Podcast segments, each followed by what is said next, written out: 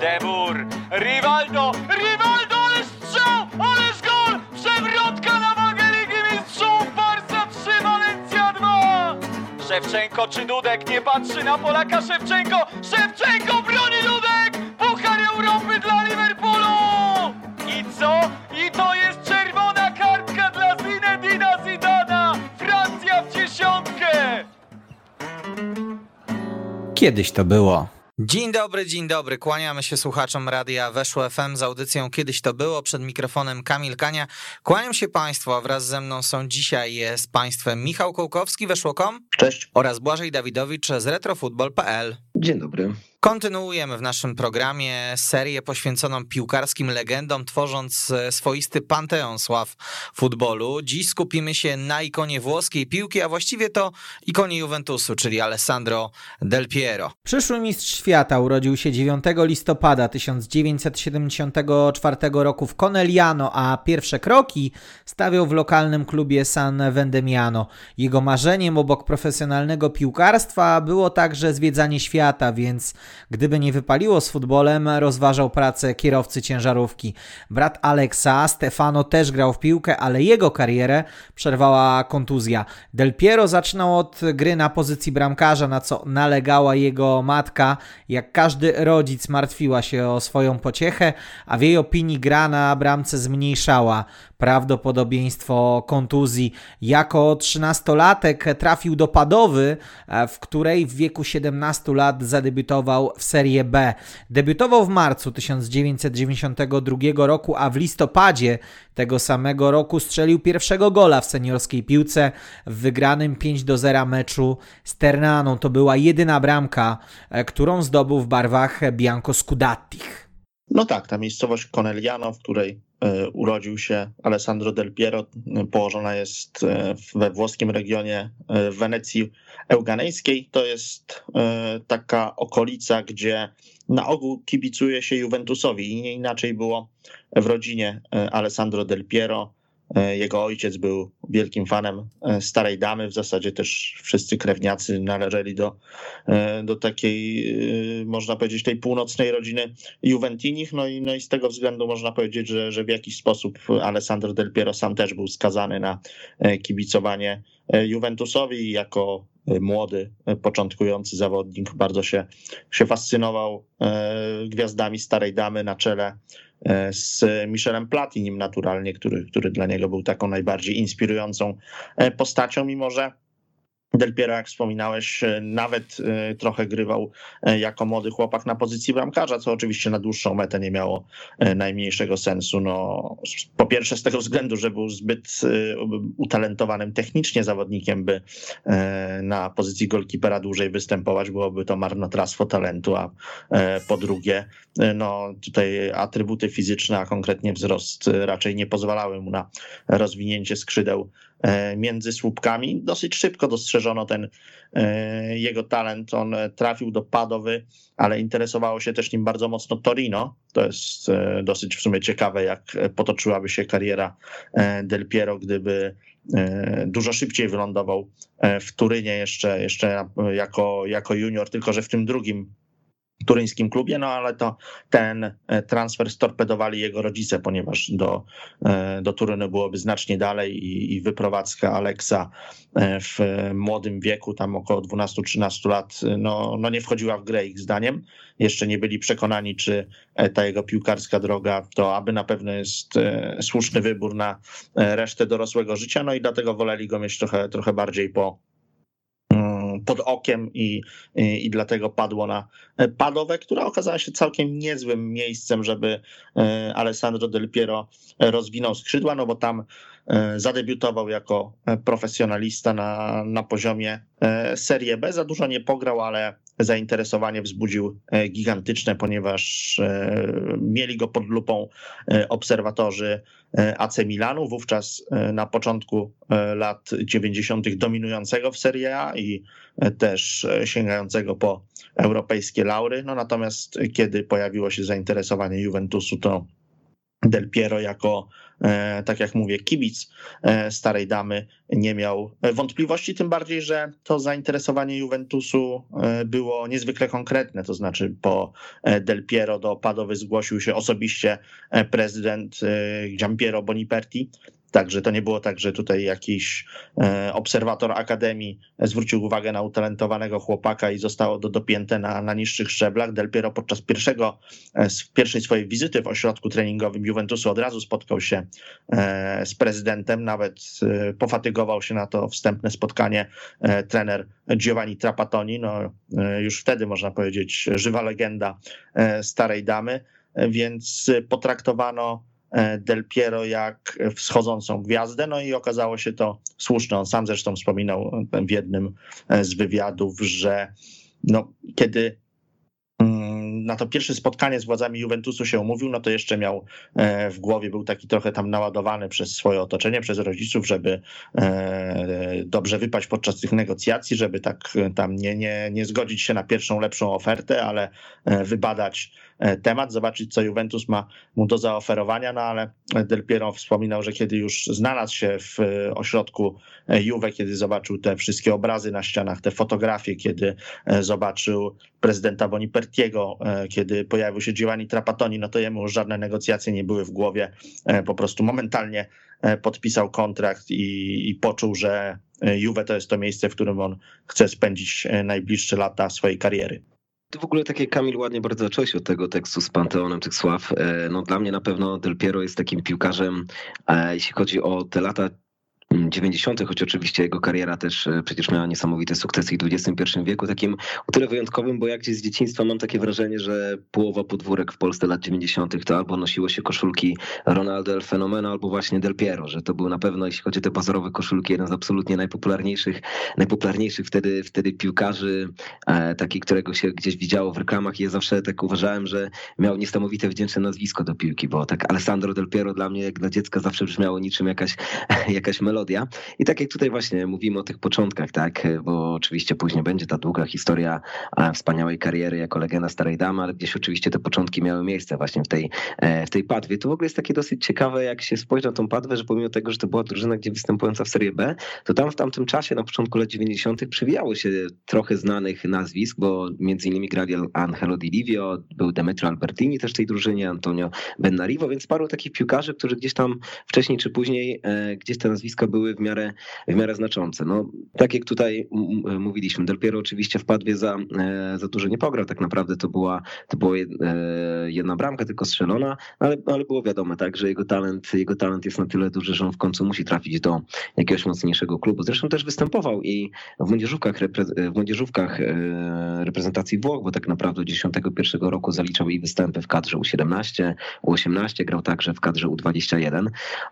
No, to też jaki potencjał miał E, Del Piero pokazuje to, że no nie bał się Juventus jednak postawić całkiem sporych, e, sporych pieniędzy i dać nawet spore zarobki e, młodemu piłkarzowi. Oczywiście wiadomo, mówimy wtedy o najmocniejszej tak naprawdę lice świata, tej, której były największe pieniądze, więc kluby było stać na takie, na tego typu transfery. No ale tak jak tutaj wyczytałem, to już młody Del Piero wtedy już od razu pierwszy kontrakt dostał 150 tysięcy, na dzisiejsze pieniądze 150 tysięcy euro na sezon, co było całkiem, całkiem sporym kontraktem. E, no cóż, no Juventus na pewno w tamtym czasie, e, w tamtym czasie to była drużyna, która jednak troszeczkę była głodna sukcesów, szczególnie na tym polu polu krajowym, tak, bo ostatnie mistrzostwo kraju e, to był 80, 86 rok, tak, później, później gdzieś te mistrzostwa, e, pomimo tego, że Juventus czasami znajdował się na podium, zdobywał wicemistrzostwa kraju, ale jednak mistrzostwa przypadały Interowi, Milanowi, Sampdorii czy Napoli, ale Juventus czekał długo. No i, no i cóż, no tutaj jakoś, jakoś myślano o tym, w jaki sposób zbudować drużynę na kolejne lata. I nie dziwię się, że postawiono na takiego piłkarza jak Alessandro Del Piero, który miał a, tak duży potencjał, co zresztą bardzo szybko się później okazało, że był to jak najbardziej trafiony transfer, jeden pewnie z najlepszych transferów w historii Starej Damy.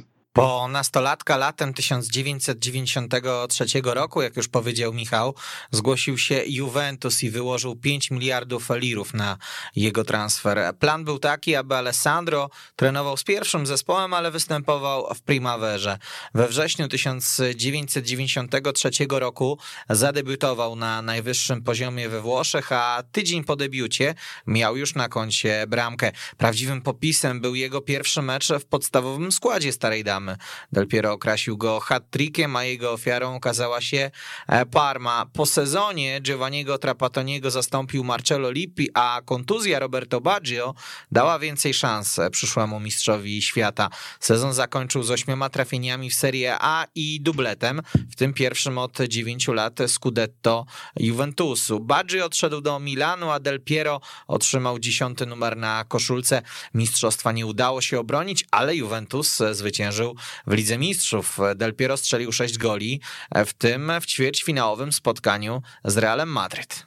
E, no tak, trzeba najpierw powiedzieć e, taki, e, że tak powiem, zrobić tutaj podkład, że dla Juventusu początek lat 90. był nieudany. To było drugie podejście Giovanniego Trapatoniego jako szkoleniowca do pracy ze starą damą. Trapatoni naturalnie kojarzył się cały czas z gigantycznymi sukcesami Juve odnoszonymi na początku lat 80., jeszcze ze wspomnianym Platinim, oczywiście z Bońkiem i z całą plejadą gigantów włoskiego futbolu z Rossim, z Cofem i tak dalej, i tak dalej. No ale potem zaczęły się e, kłopoty. Przede wszystkim dlatego, że, że Platini e, zakończył karierę, że, że ci kolejni wspaniali zawodnicy albo się starzeli, albo w ogóle odchodzili z ekipy turyńskiej. E, no i, no i e, popisywać się e, w, we włoskiej ekstraklasie zaczęły inne zespoły, bo to były i mistrzowskie ekipy Lazio, z, przepraszam, Napoli z Maradoną i był sukces Interu Mediolan. No, znajdowali swoje miejsce na szczycie coraz to, coraz to kolejni oponenci Juventusu, a Stara Dama gdzieś tam musiała się zadowalać miejscami dosyć odległymi, a przede wszystkim no, no znalazła się w olbrzymim cieniu jaki rzucał wtedy e, na cały piłkarski świat Milan.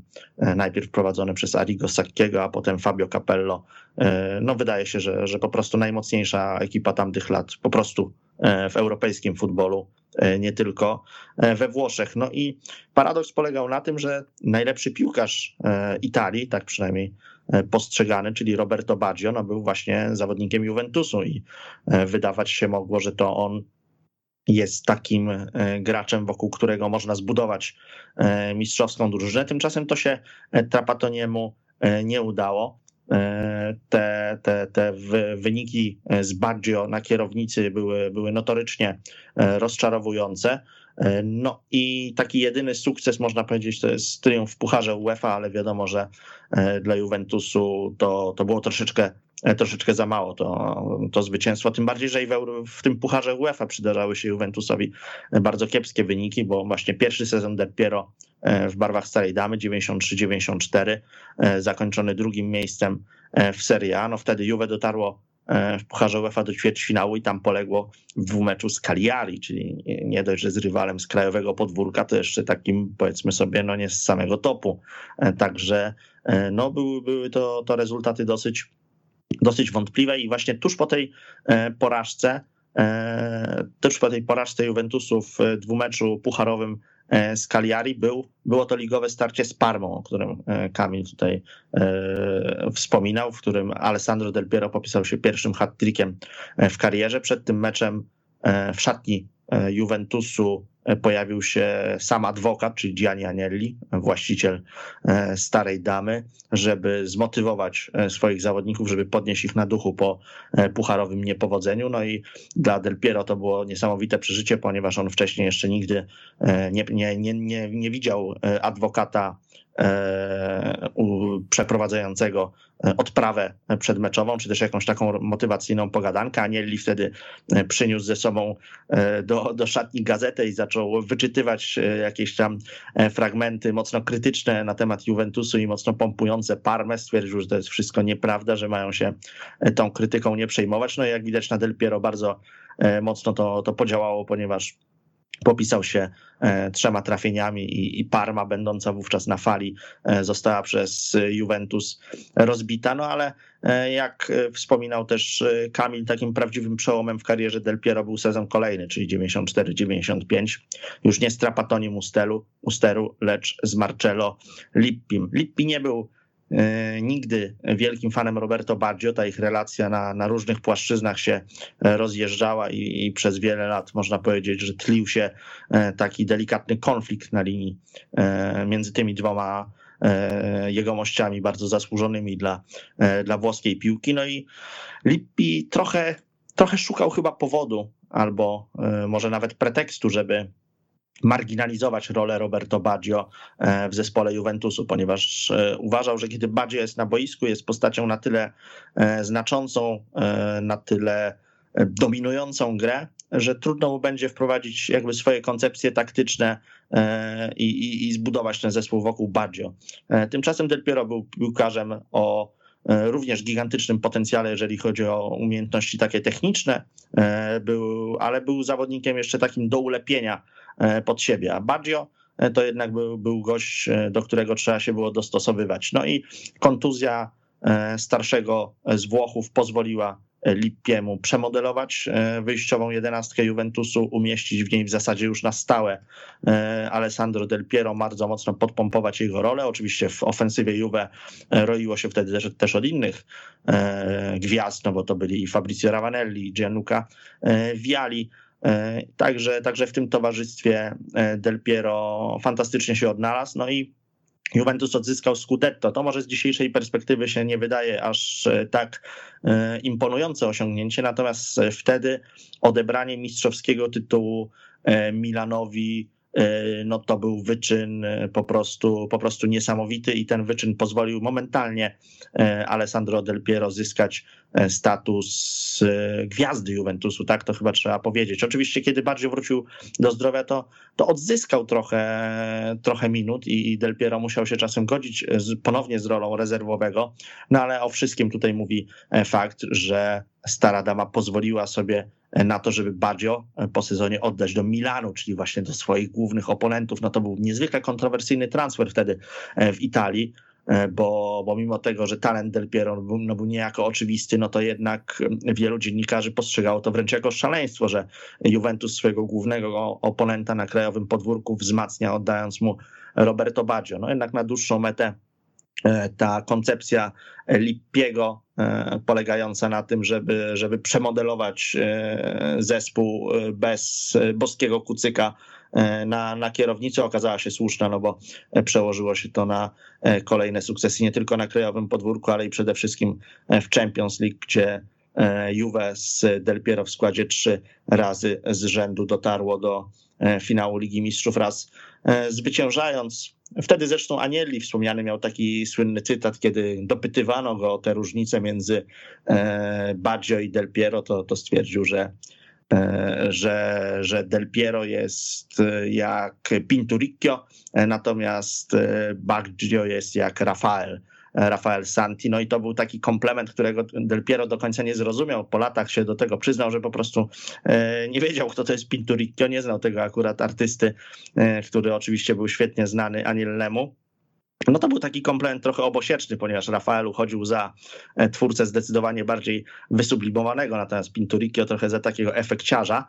E, no ale, ale wydaje się, że jednak e, Del Piero bardzo, bardzo szybko do tej swojej gry niezwykle efektownej dołożył też mnóstwo konkretów, bo, bo wkrótce stał się czołowym strzelcem włoskiej ekstraklasy. No i przede wszystkim te jego gole na europejskiej arenie robiły gigantyczne wrażenie i myślę, że to one właśnie przełożyły się na taką popularność e, globalną, e, rzekłbym, Alessandro e, Del Piero, która, która miała swoje odzwierciedlenie nawet, jak tu Błażej wspominał, na bazarowych stoiskach w, w Polsce, ponieważ Del Piero naprawdę mnóstwo goli zdobywał w Champions League i to były gole bardzo często po pierwsze przedniej urody, a po drugie o niebagatelnym znaczeniu. No, to ćwierćfinałowe trafienie z Realem Madryt, świetnie pamiętane, ale też bramki w fazie grupowej z Borussią Dortmund, bardzo bardzo piękne. Miał też taki swój słynny sezon Alessandro Del Piero, kiedy Juventus Ligi Mistrzów nie wygrał, to był sezon 97-98, mm, ale on zdobył wtedy 10 bramek w 10 występach, dorzucając do, do tego 6 asyst. No i, no i półfinał to była jakaś kompletna eksplozja, ponieważ Del Piero w dwumeczu z AS Monaco zanotował wtedy 4 trafienia, dwa kolejne wypracował, także był w naprawdę niebywałej dyspozycji.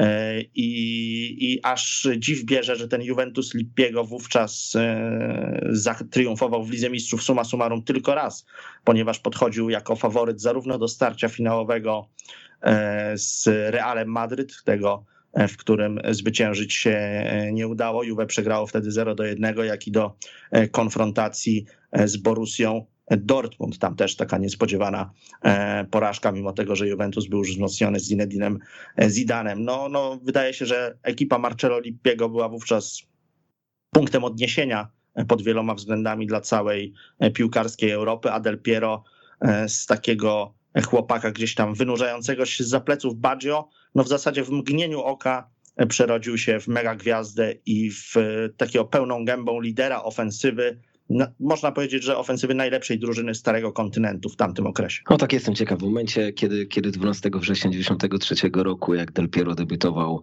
e, w barwach Serie A, e, w Serie A w barwach Juventusu, jestem ciekaw, jak wielu kibiców wtedy w, w Turynie spodziewało się, że jest to debiut piłkarza, który prawie całą swoją piłkarską karierę spędzi w Turynie, w, w klubie, z którym będzie przeżywał tak wiele wspaniałych chwil triumfu, ale i także i będzie e, trwał w tych najbardziej krytycznych momentach e, zespołu o których na pewno jeszcze, jeszcze opowiemy. E, no tutaj ten, ten sezon właśnie 94-95, o którym tu było wspominane, jest taki bardzo kluczowy, bo nie tylko doszło właśnie do zmiany, do zmiany na ławce trenerskiej, gdzie e, stery starej damy przejął Marcelo Lippi, ale także wypada wspomnieć, że zmieni się taki w ogóle też kierunek rozwoju całego Juventusu, bo było nadejście nowego wiceprezesa Antoniego Giraudo i także przede wszystkim dyrektora generalnego Luciano Moggiego. Tak i tutaj też, e, jak już wspominaliśmy, tak, no ta ofensywa współtworzona z Gianluca Vialim, Fabrizio Ravanelli i właśnie Alessandro Del Piero e, sprawiła, że w końcu Juventus odzyskał, to, odzyskał ten tytuł, e, odzyskali Scudetto, także z, w 95 roku drużyna z zdobyła krajowy puchar. Co ciekawe, w ogóle pomimo tylu lat grania w, e, w Lidze Włoskiej, to był jedyny puchar Włoch, który, który Alessandro zdobędzie przez całą swoją karierę. Aż trochę, aż trochę takie niespodziewane. Natomiast ja myślę, że gdzieś tutaj jakby e, mówienie o Del Piero troszeczkę e, można mówić w kontekście statystyki, ile strzelił bramek, ile miał asyst. Natomiast gdzieś myślę, że jego opis takiego gry się temu wymyka, bo przede wszystkim Del Piero z racji na swoje niesamowite umiejętności techniczne e, po prostu robi niesamowite wrażenie swoją grą, swoją postawą na boisku i są takie po prostu momenty czy spektakularne gole, z których, które sprawiały, że stawał się ulubieńcem kibiców, że stawał się po prostu niesamowicie rozpoznawalną marką.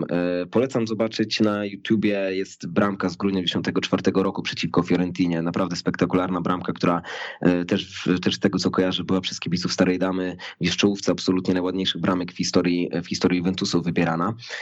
Jak Michał wspominał, bardzo ważnym takim momentem, jeśli chodzi o karierę, e, jeśli chodzi o karierę Alessandro e, w Juventusie było to odejście Baggio, no i przejęcie tej, e, tej, tego jakże ciężkiego numeru dziesiątki. No ta wspaniała i udana kampania Ligi Mistrzów, tak, z 96 roku, gdzie bardzo się dopiero przyczynił do, do zdobycia Ligi Mistrzów, bo strzelił sześć bramek. Więcej tylko tak naprawdę w tamtej edycji miał, miał Jary Litmanen. Wspominaliśmy tu właśnie o tych, o, tych, o tych bramkach, czy to z Realem, czy z BVB, czy z Borusem. No właśnie to z Borusem tak mocno tą bramkę kojarzę, gdzie tak właśnie e, to zejście do środka z lewego skrzydła i takie uderzenie techniczne dalszy słupek e, tak e, z, z okolic linii pola karnego, to takie można powiedzieć, że takie później stało się takim absolutnie firmowym znakiem, znakiem Del Piero. Oczywiście w rzymskim finale, w rzymskim finale w 96 roku oczywiście Del Piero wystąpił od pierwszej, od pierwszej minuty, później, później oczywiście oprócz tego triumfu doszedł jeszcze Puchar Interkontynentalny kontynentalny, gdzie udało się pokonać River Plate.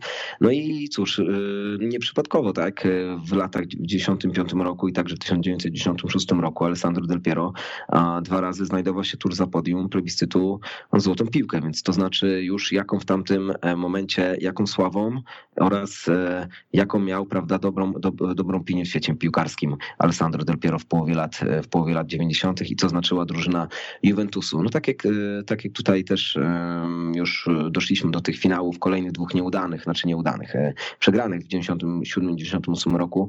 Należy jednak też przypomnieć, że tutaj, e, tutaj akurat e, z powodu, z powodu kontuzji w 97 roku tam w sezonie zagrał tylko 34 mecze Del Piero i cóż, no w finale, finale tak naprawdę nie mógł wystąpić, wystąpić od początku. Marcelo Lippi wolał trzymać Del Piero na ławce i dopiero później no, w przerwie i, i po wejściu, po wejściu na boisko 15 minut po przerwie Del Piero strzelił taką piękną bramkę uderzeniem piętą, jednak no cóż, e, dosyć niespodziewanie Juventus przegrał ten mecz, e, ten mecz 3 do 1. nieudany finał także w 98 roku. Natomiast, natomiast no na pewno trzeba tu absolutnie jednym tchem wymieniać drużynę, drużynę Juventusu tej, drugiej połowy lat 90. jako absolutnie jedną z czołowych drużyn europejskich, jak nawet nie najlepszą tamtego, tamtego czasu i to drużynę przecież z tej najmocniejszej ligi włoskiej, jaka była wtedy na planecie. No i na pewno Alessandro Del Piero był absolutnie wiodącą postacią tej wielkiej drużyny. Świetna postawa młodego zawodnika nie umknęła uwadze Arrigo Sacchiego, selekcjonera włoskiej reprezentacji. W marcu 1995 w meczu kwalifikacji Euro 1996 Del Piero zadebiutował w reprezentacji przeciwko Estonii. W listopadzie tego samego roku zdobył debiutancką bramkę w spotkaniu z Litwą.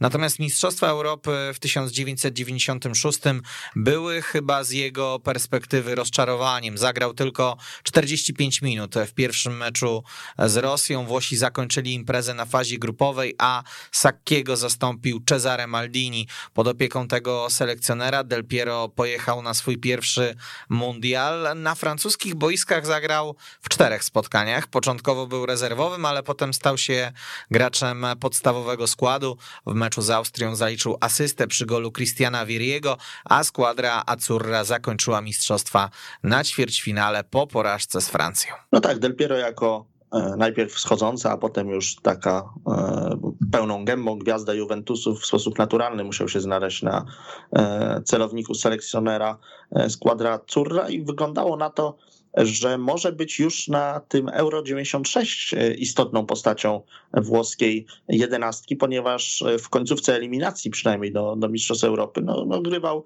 naprawdę sporo i to, i to nie w jakichś tam byle jakich e, spotkaniach, ale, ale także w tych, w tych ważniejszych. Później by, była też seria meczów towarzyskich przygotowujących Italię do turnieju i tam również Del Piero wybiegał w podstawowym składzie. Saki trochę szukał na niego pomysłu, ponieważ mm, wiemy, że e, Del Piero to, to nigdy nie był taki piłkarz, którego moglibyśmy przypisać do, do jakiejś konkretnej, e, konkretnej pozycji. Grywał jako e, napastnik cofnięty, jako dziesiątka, jako skrzydłowy, czasem jako wysunięty snajper. No, Sakiego często pojawiał się bliżej lewej strony boiska jako taki E, taki trochę schodzący, schodzący napastnik, czy też, czy, też, czy też taki rozgrywający, schowany gdzieś w bocznym sektorze boiska. No ale e, na euro to, to nieszczególnie wypaliło. Del Piero wtedy rozegrał 45 e, minut przeciwko Rosji. To było akurat to spotkanie, gdzie Włosi zwyciężyli 2 do 1, także zaczęli turniej od zwycięstwa, ale później było już tylko gorzej, no bo najpierw porażka niespodziewana z reprezentacją Czech, rewelacją tamtego turnieju. Del Piero tutaj przesiedział cały mecz na ławce rezerwowych, a, a w ofensywie e, grali e, Chiesa, Ravanelli, e, Donadoli i, i Fuser.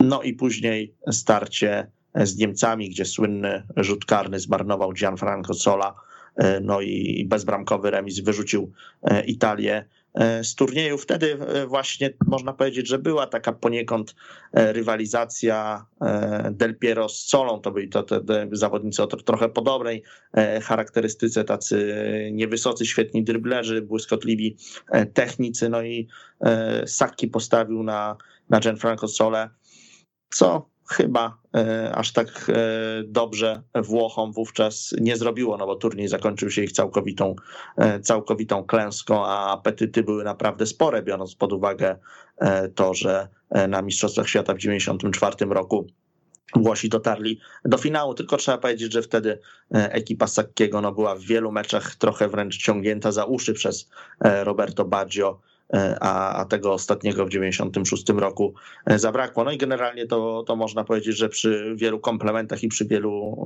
e, ciepłych słowach, jakie można zaadresować względem Arigo Sakkiego i jego szkoleniowych dokonań, no to Euro 96 pod wieloma względami, chyba takimi taktycznymi i selekcyjnymi, było dla tego szkoleniowca dość dużą E, dość dużą porażką, no i takim trudnym e, doświadczeniem dla samego Del Piero, ale z drugiej strony też on akurat miał tam najmniej powodów do, e, do przejmowania się, ponieważ był jednym z najmłodszych członków tej, tej przegranej ekipy i było więcej niż pewne, że jeszcze przed nim wiele, wiele międzynarodowych doświadczeń na turniejach. No dużo, dużo mocniej Del Piero, co sam zresztą opowiadał, przeżył porażkę reprezentacji Włoch na Mistrzostwach Świata E, we Francji, ponieważ wtedy, wtedy Italia e, z jeszcze większymi e, ambicjami, chyba z jeszcze większymi możliwościami pojechała na, na turniej. Cesare Mardini jako trener przez wiele lat pracował w, z reprezentacjami młodzieżowymi Włoch no i on był takim, e, można powiedzieć, e, przywódcą przemiany pokoleniowej, jaka zachodziła wtedy w reprezentacji, w reprezentacji Włoch. No też trudnej, ponieważ do kadry mimo wszystko wrócił Roberto Baggio, no i mieliśmy kolejny odcinek tej, tej dyskusji, czy Del Piero i Baggio na jednym boisku, czy można ich po prostu zmieścić ze sobą, czy oni będą potrafili podzielić się piłką, czy jedna armia może mieć dwóch E, generałów. Maldini próbował znaleźć tu jakiś e, złoty środek i wypadło to nie można powiedzieć, że źle. No, ćwierćfinał to nie jest jakiś tam wielki, wiekopomny sukces reprezentacji e, Włoch. E, natomiast też trzeba pamiętać, że oni z Francuzami polegli dopiero po karnych i to polegli z takim olbrzymim poczuciem niedosytów. Wydawało im się wówczas, że e, przynajmniej tak to wspominają członkowie tamtej ekipy, sam Del Piero, ale i Christian Vieri, że są od reprezentacji Francji lepsi. No ale w konkursie jedenastek mylił się, mylili się Demetrio Albertini oraz Luigi Di Biagio. E, no i koniec końców Włosi e, wtedy polegli, także te początkowe e, doświadczenia Del Piero z reprezentacją Włoch, no z jednej strony były dobre, ponieważ bardzo szybko zadebiutował, bardzo szybko zaczął jeździć na te wielkie turnieje, to dla zawodnika w, tuż po 20 roku życia jest zawsze, zawsze niesamowite takie doładowanie, jeżeli chodzi o ogólną reputację i, i, i status gwiazdy i tak dalej, i tak dalej. Natomiast nie kończyło się to wszystko e, sukcesem w postaci jakiejś medalowej E, przygody Włochów. Tu w ogóle, kiedy spojrzymy na tą e, klubową karierę e, z połowy lat 90. Alessandro Del Piero, jak, jak właśnie już było wspomniane, że zdobywał czwarte miejsce w plebiscytach Złotej Piłki, to dwa razy z rzędu, że przecież prowadził, że był jedną z czołowych postaci Juventusu zdobywającego Ligę Mistrzów, też wydawałoby się, że będzie odgrywał takie bardziej znaczące, znaczącą rolę w, w drużynie narodowej, no ale też wiemy, jak ogromny, jak ogromny potencjał był reprezentacji Włoch i jak bardzo ciężko było to miejsce w składzie. E, tutaj to akurat co powiedzmy tak co do, co do Euro 96, tak e, tu dużo nie będę miał do dodania z racji tego, że ten występ był tak naprawdę bardzo epizodyczny Del Piero. No więcej właśnie tych, e, więcej tych minut zdecydowanie było w 98 roku, ale tak jak Michał mówi, no była taka, wydawało się, że Cesare Maldini cały czas szuka po prostu faktycznie rozwiązania i miejsca, jak ten, jak ten środ, jak ten przód, jak ten atak reprezentacji Włoch ustawić, kiedy ma się do dyspozycji takich piłkarzy jak Baggio, takich piłkarzy jak Alessandro Del Piero. Mogę też Włosi, pomimo tego, że oczywiście mówimy tu o absolutnej potędze, potędze mm, światowej piłki, też trzeba pamiętać, że ten mundial w 1998 roku no, nie pojechali bez kłopotów, tak? bo w grupie musieli uznać wyższość Anglii. Oczywiście też pamiętam, że wtedy, że, że, że wtedy w tamtych eliminacjach grali też z Polską. Akurat tak się złożyło, że Del Piero e, w żadnym meczu z Polakami niestety nie zagrał. No ale awans dopiero, dopiero udało się wywalczyć po bardzo ciężkich bojach barażowych e, z Rosją. tak? No tutaj ta konkurencja z przodu oprócz Badger też była, też była bardzo duża, bo przecież jeszcze wtedy z przodu e, grali tacy piłkarze jak Filippo Inzaghi, Enrico Chiesa, Cristiano, e, Cristian Vieri, który przecież e, okazał się chyba największą gwiazdą reprezentacji Włoch na tym mundialu. No jeśli chodzi o te minuty Del Piero, no cóż, no widać było, że widać było, że, że, że tutaj Maldini bardzo szuka, szuka właśnie możliwości, jak można wykorzystać młodego Alessandro, bo w pierwszym meczu zremisowanym przez Italię z Chile w ogóle Del Piero nie zagrał, ale już w drugim na przykład z Austriakami wszedł od pierwszej minuty.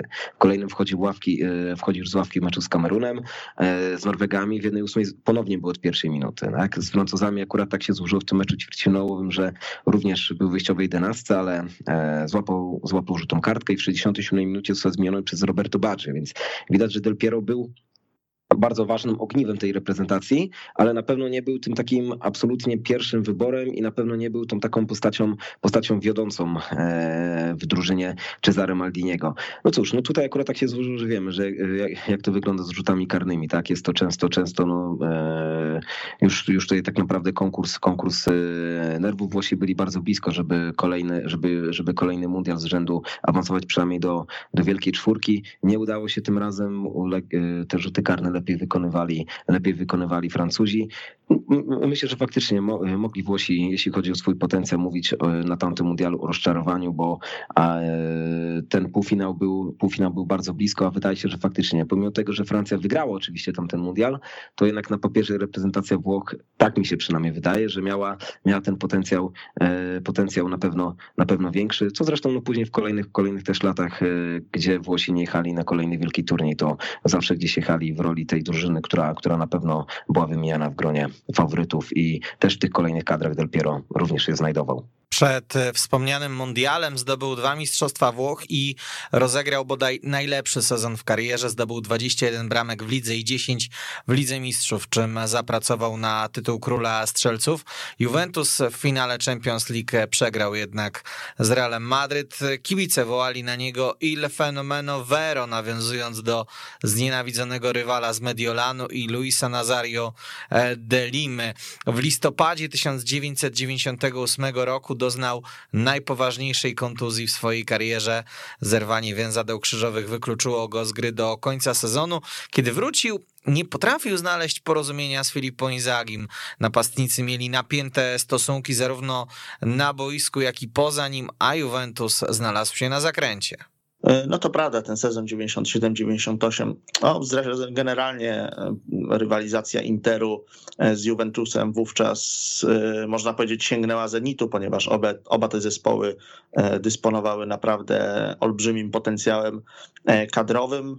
Juventus był taki trochę solidniejszy, ale, ale sporo meczów ligowych kończył kończył remisami i to pozwalało Interowi cały czas trzymać, e, jakby, jakby bardzo, bardzo blisko się trzymać e, starej damy w wyścigu o mistrzowski tytuł. Inter też wygrał pierwsze bezpośrednie spotkanie z Juve w 98 roku w styczniu. Mediolanczycy zwyciężyli 1 do 0. No i taka istniało, e, istniała możliwość, że to, że to Inter wreszcie sięgnie e, po, po mistrzowski tytuł i wreszcie te nieprawdopodobne pieniądze e, wydawane na, na kolejne supergwiazdy, jakie wtedy trafiały na stadion Giuseppe Meazza, no znajdzie odzwierciedlenie przynajmniej w krajowym tytule, bo Inter w Europie owszem wygrywał w tych turniejach drugiej czy trzeciej kategorii, no natomiast w lidze był zespołem totalnie niespełnionym. O, o wszystkim rozstrzygnęła 31. kolejka z 34, czyli rewanżowe starcie e, Juve z Interem rozegrane na Stadio delle Alpi. No i wtedy właśnie zwycięskiego gola dla Turyńczyków zdobył e, Alessandro Del Piero natomiast zdobył go w aurze e, wielkich kontrowersji. Tak naprawdę do dzisiaj kibice Interu uważają, że, że wówczas e, zostali, zostali po prostu oszukani przez, przez Juventus w tej bezpośredniej konfrontacji i gdyby nie pomoc sędziego, to, to Juve by tego meczu nie wygrało, chociaż też trzeba uczciwie powiedzieć, tam faktycznie doszło do, doszło do błędu, natomiast trzeba uczciwie powiedzieć, że Juve na finiszu rozgrywek ligowych było w niesamowitej formie. No i tam takim przejawem tego e, było między innymi zwycięstwo 4 do 1 nad Milanem, gdzie zresztą też Del Piero dwukrotnie wpisał się e, na listę strzelców, e, także, także tych, tych, tych kluczowych bramek Aleksa, Alessandro w tamtym w tamtym sezonie było sporo i faktycznie ta, ta jego rywalizacja z Ronaldo, która prze, poczwarzyła się też w rywalizację na pseudonimy, E, czyli jeden był fenomenem, a drugi fenomenem prawdziwym, zdaniem kibiców Juventusu. No, no nabrała niesamowitych rumieńców. Ronaldo zdobył więcej bramek e, we włoskiej e, ekstraklasie niż Del Piero, ale wiadomo, Ronaldo był mimo wszystko, chociaż też bardzo taką dziewiątką, bardzo uniwersalną, no ale jednak dziewiątką, natomiast Alessandro Del Piero miał więcej z rozgrywającego i, i też te, takimi trochę, trochę innymi atrybutami na boisku błyszczał, chociaż Zresztą co ciekawe, wtedy Roberto Baggio też, też e, rozegrał kolejny świetny sezon, chociaż już w barwach w barwach Bolonii to właśnie właśnie ten sezon rozegrany w barwach Bolonii pozwolił mu pojechać na Mistrzostwa Świata do Francji i tam rywalizować z Del Piero o miejsce w pierwszym składzie składra Curra. No kontuzja na pewno podcięła, podcięła Alessandro Del Piero skrzydła. To było takie bardzo bolesne doświadczenie. Tak naprawdę pierwszy taki moment, kiedy on no ten, zahamował jego, jego niesamowity wzrost. Wydawało się, że e, jest kwestią czasu, kiedy Juventus ponownie znajdzie się na europejskim szczycie i to zaowocuje wreszcie e, złotą piłką dla, e, dla Włocha. A okazało się, że on chociaż był piłkarzem niezwykle długowiecznym, jeszcze przez wiele, wiele lat na szczycie się znajdował, no to aż do takiego statusu, jaki miał w drugiej połowie lat 90., już po tym urazie nigdy nie doszusował. Był, był wciąż wciąż zawodnikiem fenomenalnym, no ale te, te jego aspiracje, jeżeli chodzi o status nawet najlepszego gracza e, Europy, czy też w ogóle świata, no, no gdzieś zostały przerwane i rzeczywiście też doszło do takiej skomplikowanej sytuacji na linii Del Piero Inzaghi. Ten ich duet e, początkowo wydawał się idealnie dobranym, ponieważ z jednej strony mamy tego Del Piero bardziej e, skoncentrowanego na, też na, na rozgrywaniu futbolówki, takiego piłkarza zdecydowanie bardziej finezyjnego, potrafiącego się odnaleźć czy to głębiej e, na boisku, czy to w, w bocznym sektorze boiska. Na no, obok niego Inzaghi, no, najbardziej klasyczna z klasycznych dziewiątek chyba do dziś, którego możemy absolutnie uosabiać z takim, z takim, z takim sformułowaniem lisa pola karnego, no, no, pasowali do siebie teoretycznie jak ulał, e, natomiast gdzieś w którymś momencie Del Piero też czuł się już e, poirytowany i taki pokrzywdzony te, taką samolubnością e, Inzagiego, jednak strasznie mocno skoncentrowanego na pompowaniu własnych, własnego dorobku strzeleckiego i próbującego każdą sytuację E, rozwiązywać strzałem, bo to też trzeba, jeżeli ktoś pamięta głównie Inzagiego w te, tej wersji milanowej, to to jeszcze jest takie, takie może niedostrzegalne, natomiast Inzagi w Juventusie no naprawdę potrafił strzelać z każdej pozycji. I oczywiście wiele tych uderzeń lądowało w sieci, ale też gdybyśmy pewnie przyjrzeli się jakimś zaawansowanym statystykom, których może jeszcze wtedy, wtedy nie prowadzono, ale ta, ta jego skuteczność strzałów była na bardzo, bardzo niskim poziomie i często, często strzelał z takich pozycji, z jakich po prostu nie należało, bo było to bez sensu, było to praktycznie skazane na, e, na niepowodzenie. No i tutaj e, narodziło się jakieś zarzewie konfliktu, no a do tego też Juventus jako całość po odejściu Marcello Lippiego zaczął delikatnie rzecz ujmując no, no zawodzić Carla Ancelotti, który miał mm, e, starą damę przebudować i, i nadać jej jakiś nowy charakter, okazał się szkole taką wielką, wielką porażką ta jego przygoda w Juventusie się okazała. Kibice Ancelottiego e, nie, nie znosili, e, a on sam nie zagwarantował Juve e, sukcesów. No i, no i z tego względu tak naprawdę taki kryzysowy moment kariery Del Piero związany z urazem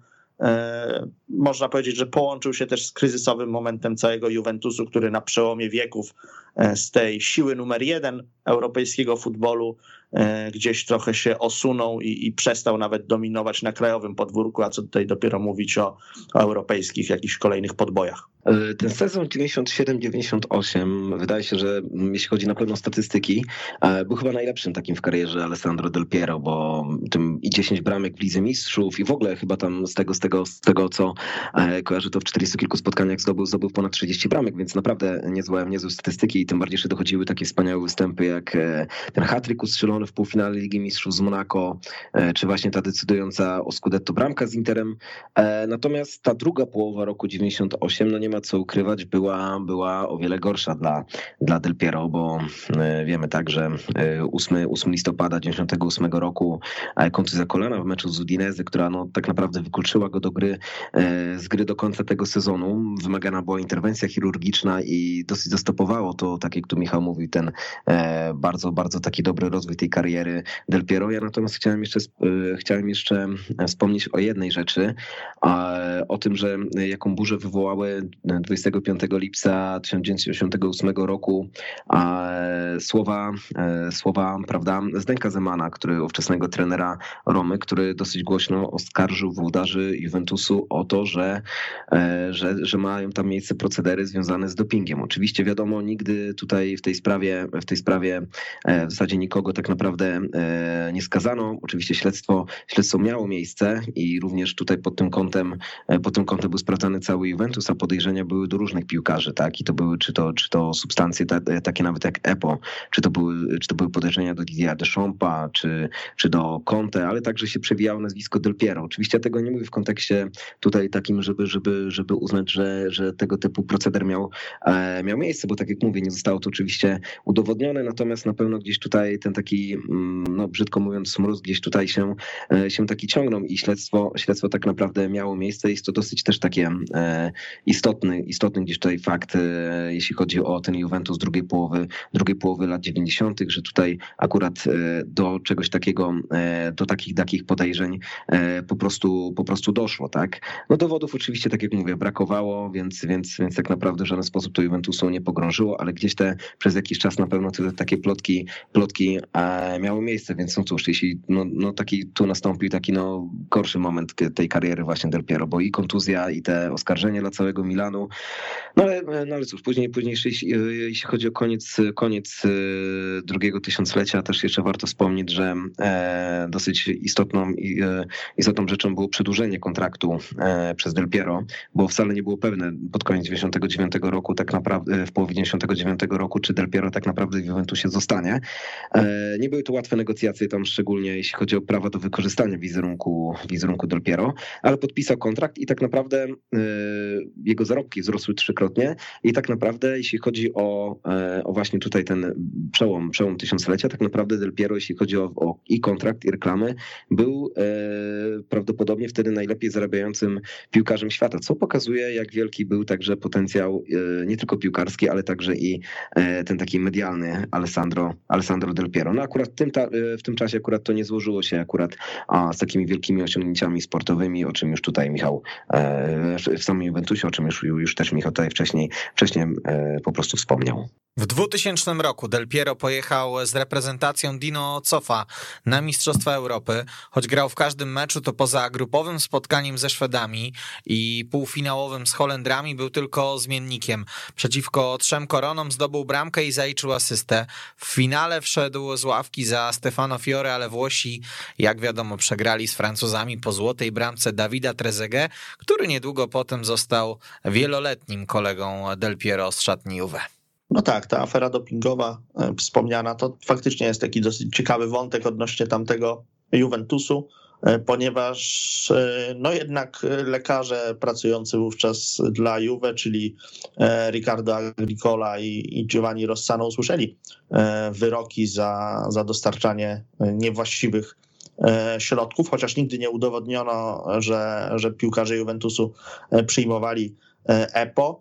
I, I z tego co pamiętam, to odpowiedzialności uniknął też e, jeden z dyrektorów e, starej damy, chociaż generalnie tam tak naprawdę e, ani nie, nie przedstawiono twardych dowodów, że piłkarze Juve te, te środki zażyli, E, ani nie udało się udowodnić, że ich nie zażywali. To znaczy, tam cała sprawa chyba ostatecznie rozeszła się po kościach e, z przyczyn proceduralnych, po prostu się przedawniła. No i e, tak jak to często bywa we włoskim wymiarze sprawiedliwości, no, jego młyny mielą wyjątkowo powoli i nie zawsze udaje się E, udaje się cokolwiek udowodnić, a to nie tylko Zdenek Zeman ten temat nakręcał, ale i piłkarze Ajaxu, którzy przegrali z Juventusem finał e, Ligi Mistrzów, no i twierdzili, że, że zawodnicy Starej Damy e, byli, byli na dopingu, bo wykazali się nie, niebywałą wydolnością w dogrywce tamtego starcia, no ale to taki wątek poboczny, a co do tych Mistrzostw Europy, no to to był taki turniej, po którym pierwszy raz Alessandro Del Piero musiał się zmierzyć no, z taką niesamowicie zmasowaną krytyką pod swoim adresem, ponieważ o ile reprezentacja Italii na tamtym turnieju spisywała się w sumie dosyć przeciętnie. E, tak trochę człapała do tego finału, gdzieś tam przeciskała się przez e, kolejne mecze, czasami mając więcej szczęścia niż rozumu. E, no to już w finałowym starciu na tle Francji wypadła naprawdę, naprawdę nieźle i wydawało się, że tym razem Italia już sobie może z Francuzami poradzić, biorąc rewanż za tę porażkę w 98 roku na Mistrzostwach Świata. No i właśnie Del Piero, który wszedł wówczas na boisko z ławki, miał kilka e, bardzo dogodnych e, okazji do tego, by zagwarantować Juventus. Chyba dwie to były takie naprawdę dobre sytuacje, by zagwarantować Juventusowi e, wtedy, wtedy zwycięstwo. Nie, był, był daleki od najwyższej formy właśnie po tych wszystkich przejściach z kontuzjami, no być może to dało e, o sobie znać, e, bo ostatecznie, e, ostatecznie Del Piero na listę strzelców się nie wpisał. Juventus nie zabił tego meczu w porę, pozwolił Francuzom na, na otrząśnięcie się, no i ostatecznie trójkolorowi najpierw w samej końcówce wyrównali, bo to była 93 minuta, a potem Dawid Trezeguet postawił kropkę nad i złotym golem w minucie 103, e, chociaż tak naprawdę to wspominają i Włosi, i Francuzi, że, że kluczowy był ten gol e, Sylwana Wiltorda e, w doliczonym czasie, że wtedy i Włosi poczuli, że już jest po nich, że już ten finał został przegrany i Francuzi nabrali takiego przekonania, że już teraz e, nikt ich nie zatrzyma, że są nakręceni, że są mocniejsi że, e, że, że mają rywali na widelcu i, i tak też się stało, a, Del Piero został wskazany jako chyba taki główny winowajca wtedy tej, e, tego, tego niepowodzenia. To też mm, te, te Mistrzostwa Europy w 2000 roku to jest kolejna odsłona E, tej takiej, takich prób Del Piero wywalczenia sobie miejsca w wyjściowym składzie reprezentacji Włoch, tak jak przez całe lata jego głównym oponentem e, był Roberto Baggio, no tak tutaj na, na głównego rywala wyrósł mu Francesco Totti e, i trzeba powiedzieć, że to piłkarz Romy był bardziej znaczącą postacią dla składra Azzurra podczas tego Euro. Zresztą Totti tam miał takie efektowne zagranie piętką w tym, w tym finale, po którym padła bramka dla, E, dla Włochów strzelona przez Del Vecchio. E, no i, no i kolejne lata będą jakby też stały w reprezentacji Włoch, będą stały pod znakiem takich, e, takich wątpliwości odnośnie tego, czy bardziej na miejsce w wyjściowym składzie zastępu, zasługuje Totti, czy może Del Piero, czy może znów taka, taka odwieczna refleksja, czy dwie dziesiątki w jednym składzie można, można jednocześnie umieścić, co a to, to nie było, nie przychodziło to prosto selekcjonerom, bo mieli oni też też e, kogo wystawiać e, dalej w ofensywie, bo mieli też wielu wspaniałych napastników na czele z Filippo Inzagim czy Christianem Wierrim, no i tak dalej, i tak dalej. Było tych, e, tych znakomitości w ofensywie Włochów sporo.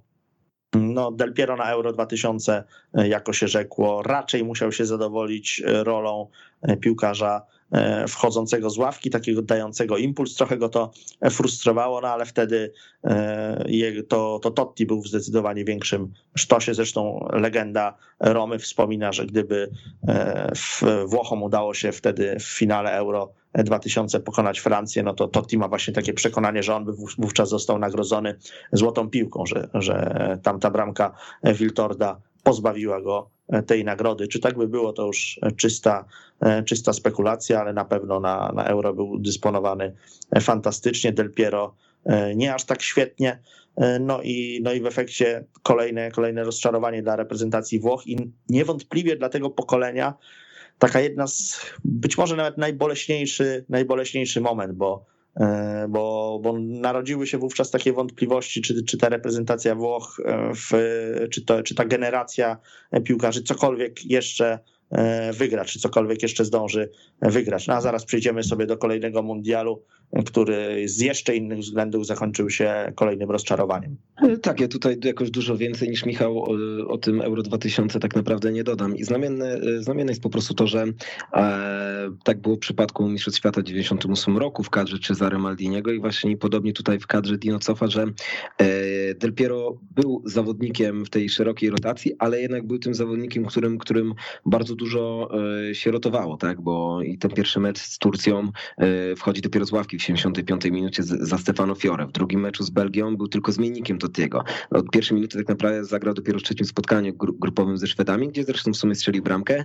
E, później ćwierćfina zaczyna z ławki, ale ten pamiętny półfinał z Holandią, gdzie wiem, gdzie, który jest pamiętany przez te niewykorzystane rzuty karne przez, przez, przez reprezentację Oranie. Tu rozpoczął w wyjściowej 11, tak? A za to finał znowu gra z ławki, gdzie, gdzie w 53 minucie wchodzi za Stefano Fiore. No więc tutaj tak widać, że widać, że Del Piero był tym takim, był żołnierzem cofa, ale na pewno, na pewno przez cały turniej no, no nie był tym, absolutnie nie był, nie był pierwszym, pierwszym wyborem i tak jak Michał tutaj wspominał, tak, że faktycznie grał na tym turnieju, ale faktycznie można powiedzieć, że był po prostu w cieniu, w cieniu będącego w, tym, w tamtym czasie w lepszej formie Francesco Tottiego. Nowe stulecie Del Piero, a wraz z nim Juventus rozpoczął znakomicie, choć nie od razu.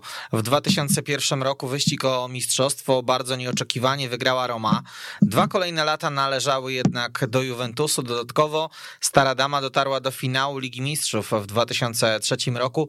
Tam jednak wewnątrz włoskim finale lepszy okazał się Milan, co było słodką chwilą triumfu pogonionego z Turynu Carlo Ancelottiego. W obu sezonach nasz bohater zdobył ponad 20 bramek, odbudowując pozycję swoją, jak i Juventusu. To prawda, to były e, znów dobre lata Del Piero, który po tym okresie zawirowań związanych e, ze swoimi kontuzjami i, i z takimi właśnie e, przejściami niezbyt przyjemnymi wrócił z Juventusem na szczyt w kraju i znów e, z tym trenerem, które, który tak mocno zaufał mu w latach 90., czyli z Marcello Lippim.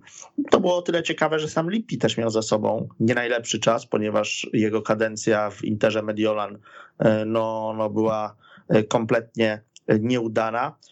Juventus były wątpliwości wokół Juventusu na początku XXI wieku, ponieważ Stara Dama zdecydowała się sprzedać Zinedina Zidana do Realu Madryt, y, no, uznawanego wówczas za być może najlepszego, a na pewno jednego tam z dwóch, trzech, czterech najlepszych piłkarzy e, świata. No, i, no i oczywiście narodziły się wątpliwości, czy takiego giganta e, uda się w jakiś sposób zastąpić, ale Lippi znów pokazał, że E, jakby taka, taka jego, taki jego pomysł na, na budowę drużyny często, często polega na tym, żeby pozbyć się najważniejszej postaci. Wcześniej to był Baggio, e, teraz to był Zidane, ale E, w jego, ale pozwolić jednocześnie, żeby rozwinęli skrzydła ci, którzy może wcześniej byli trochę w cieniu, może ich znaczenie było mniejsze. No i też trzeba powiedzieć jedno, że Juventus e, po prostu poczynił wówczas olbrzymie inwestycje. Za Zidana zarobił e, niesamowite pieniądze, no ale w, w drugą stronę, czyli do Turynu w, na przestrzeni paru lat przywędrowali Gianluigi Buffon, Lilian Thuram, Paweł Nedved, Marcelo Salas, on się akurat nie sprawdził, ale też trzeba było za niego trochę zapłacić. Dawid Trezeguet, no to się, to drużyna e, po prostu po tych latach 90. wreszcie znalazła nową tożsamość i po prostu uczyniła to w oparciu o nowych, nowych ludzi, nowe gwiazdy które, które doskonale się e, w e, Turynie sprawdziły, ale przy wsparciu też paru starych wyjadaczy, z których no najbardziej e, właśnie znaczącą postacią był, był odrestaurowany i znów błyszczący Alessandro Del Piero, który znów pokazał, że potrafi stworzyć świetny duet e, z taką klasyczną dziewiątką, tak jak początkowo e, udawała się ta jego współpraca e, z Dawidem Trezeguet, tak jak w latach 90. potrafił dogrywać piłki do Vialego czy, czy Ravanellego, no tak tutaj, tutaj, tutaj Trezeguet okazał się jego, jego kolejnym takim fantastycznym partnerem. Trezeguet strzelał więcej bramek, często błyszczał tymi swoimi takimi markowymi e, wolejami. Del Piero operował na, na boisku trochę, e, trochę głębiej, ale, ale również ze, ze znakomitym e, rezultatem. No i w 2002 roku to zaowocowało mistrzowskim tytułem, natomiast w 2003 do mistrzostwa doszedł też awans do finału Ligi Mistrzów. Wtedy główną gwiazdą, taką postacią numer jeden Juve był oczywiście Paweł Nedved, nagrodzony e, złotą piłką. On oczywiście też w finale nie mógł wystąpić. Pamiętamy jego, e, jego łzy podczas e, rewanżowego starcia półfinałowego z Realem Madryt, kiedy Czech obejrzał żółtą kartkę i już wiedział, że jego marzenie o, o występie w, na Old Trafford przeciwko Milanowi się, się nie ziści. No i ostatecznie e, finałowe starcie zakończyło się remisem 0 do 0, ale mimo wszystko to sam ten awans Juventusu do, do finału Ligi Mistrzów no, no, no wydawał się takim wyraźnym sygnałem, że ta drużyna odzyskała swoją piękną twarz, piękne oblicze i że znowu E, każdy e, przeciwnik na starym kontynencie e, musi, musi brać pod uwagę Juventus jako, jako takiego kandydata do, do najważniejszych trofeów. No, no sam ten półfinał z Realem Madryt, półfinałowy dwumecz z Królewskim był wielce wymowny, no bo to Królewscy mieli w swoim składzie Zidana, ale jednak to ten przebudowany Juventus z szeregiem nowych, znaczących postaci zatriumfował i sam Del Piero zdobył też, e, też wtedy ważnego e, gola przeciwko Realowi Madryt, bramkę na, na 2 do 1 w tym rewanżowym starciu, e, na 2 do, 2 do 0 w tym rewanżowym starciu, potem na 3-0 trafił Nedved Azizu, strzelił kontaktowego gola dla madryckiej ekipy, ale to już było, było za późno dwumecz miał generalnie taki du, duży tam, dużą dramaturgię, bo i był zmarnowany karny i tak dalej, i tak dalej. E, można długo o tym opowiadać. No tak czy owak, e, Juventus e, w Lidze Mistrzów nie zatriumfował, ale wrócił na szczyt. Na szczyt wrócił też sam, sam Del Piero. No i to też y, był e, taki sygnał, że, że jeżeli ktoś y, już y, zaczynał się zastanawiać, czy po, po tych kontuzjach e, Alessandro Del Piero utrzyma się na europejskim topie, no to wszelkie wątpliwości zostały, e, zostały na początku XXI wieku przez Włocha rozwiane w wielkim stylu. E, tak, oczywiście, oczywiście jeśli chodzi tu o początek XXI wieku, wiemy jakie triumfy będzie Carlo Ancelotti święcił z, Rea, e, przepraszam, z AC Milanem. No natomiast no cóż, no tutaj akurat, akurat e, myślę, że kibice, kibice Juventusu przyjęli, wiemy o tym, że przyjęli no, z absolutną radością zmianę Ancelottiego na Marcelo Lippiego, co tak jak tutaj właśnie było mówione, no, skutkowało tymi tytułami, tytułami we Włoszech, tak. No ale Sandro cóż, no wrócił tak po już bez urazów na swój stary taki dobry poziom jak zostało, jak zostało już powiedziane, tak, do drużyny trafili tak ważni piłkarze jak Trezeguet i Nedved. No szczególnie ten duet z Trezeguet robi wrażenie, bo e, w momencie, kiedy Juventus zdobyła swoje 26. Mistrzostwo Kraju, e, obaj piłkarze zdobyli łącznie 40 bramek, więc to był taki naprawdę bardzo skuteczny duet, taki duet jeden w tamtym czasie, jeden z absolutnie najlepszych w ogóle w całym, na całym starym kontynencie. E, też znamienne jest to, że, że w tamtym czasie też już Del Piero stał się, stał się kapitanem Starej Damy i tą opaskę nosi przez kolejne, przez kolejne 11 lat, co pokazuje, jak, jak już wtedy stał się ważną postacią, e, postacią dla, dla turyńskiej drużyny i jak jeszcze przez kolejne e, lata będzie, będzie, będzie e, ważną postacią. No, czwarty finał Ligi Mistrzów, czwarty finał Ligi Mistrzów dla Del Piero z Juventusem, trzeci z rzędu przegrany. No cóż, no, no tak, tak to czasami bywa, że, że, że brakuje tego piłkarskiego szczęścia. No tu a jedenastki akurat tak się złożyło, że dopiero swoją jedenastkę wykorzystał, ale był to e, finał Ligi Mistrzów absolutnie, e, absolutnie jeśli chodzi o, e, jeśli chodzi o te rzuty karne, bardzo słabe wykonanie piłkarzy. No, pudłowali, akurat tych więcej pudeł tak się złożyło nieszczęśliwie dla Juventusu, że właśnie więcej miała Stara Dama. Pudłowali Trezeguet, Lajeta, Montero. Nie udało się wygrać tej, tej Ligi Mistrzów, no ale na pewno Juventus tamtego, tamtego okresu to jest absolutnie jedna z czołowych drużyn europejskich. No, dowodzona, tak jak właśnie też Michał mówi, przez Pawła Nedweda, który nieprzypadkowo w tamtym czasie zdobył, e, zdobył złotą piłkę, ale również właśnie też e, bardzo ważną postacią tamtej drużyny po, w końcu po tych powrotach, po troszeczkę słabszym e, okresie właśnie był Del Piero i także już tu zostało mówione o tej bramce, bramce półfinałowej, jakże ważnej z Realem Madryt, tak, gdzie, gdzie, gdzie na Stadio del Alpi, pomimo tego, że w pierwszym spotkaniu Juventus na Bernabeu przegrał, ale na Stadio del Alpi udało się odrobić te straty i udało się awansować do, do finału Ligi Mistrzów, a Juventus no, odzyskał ten swój, ten swój blask z drugiej połowy lat 90. na europejskiej arenie.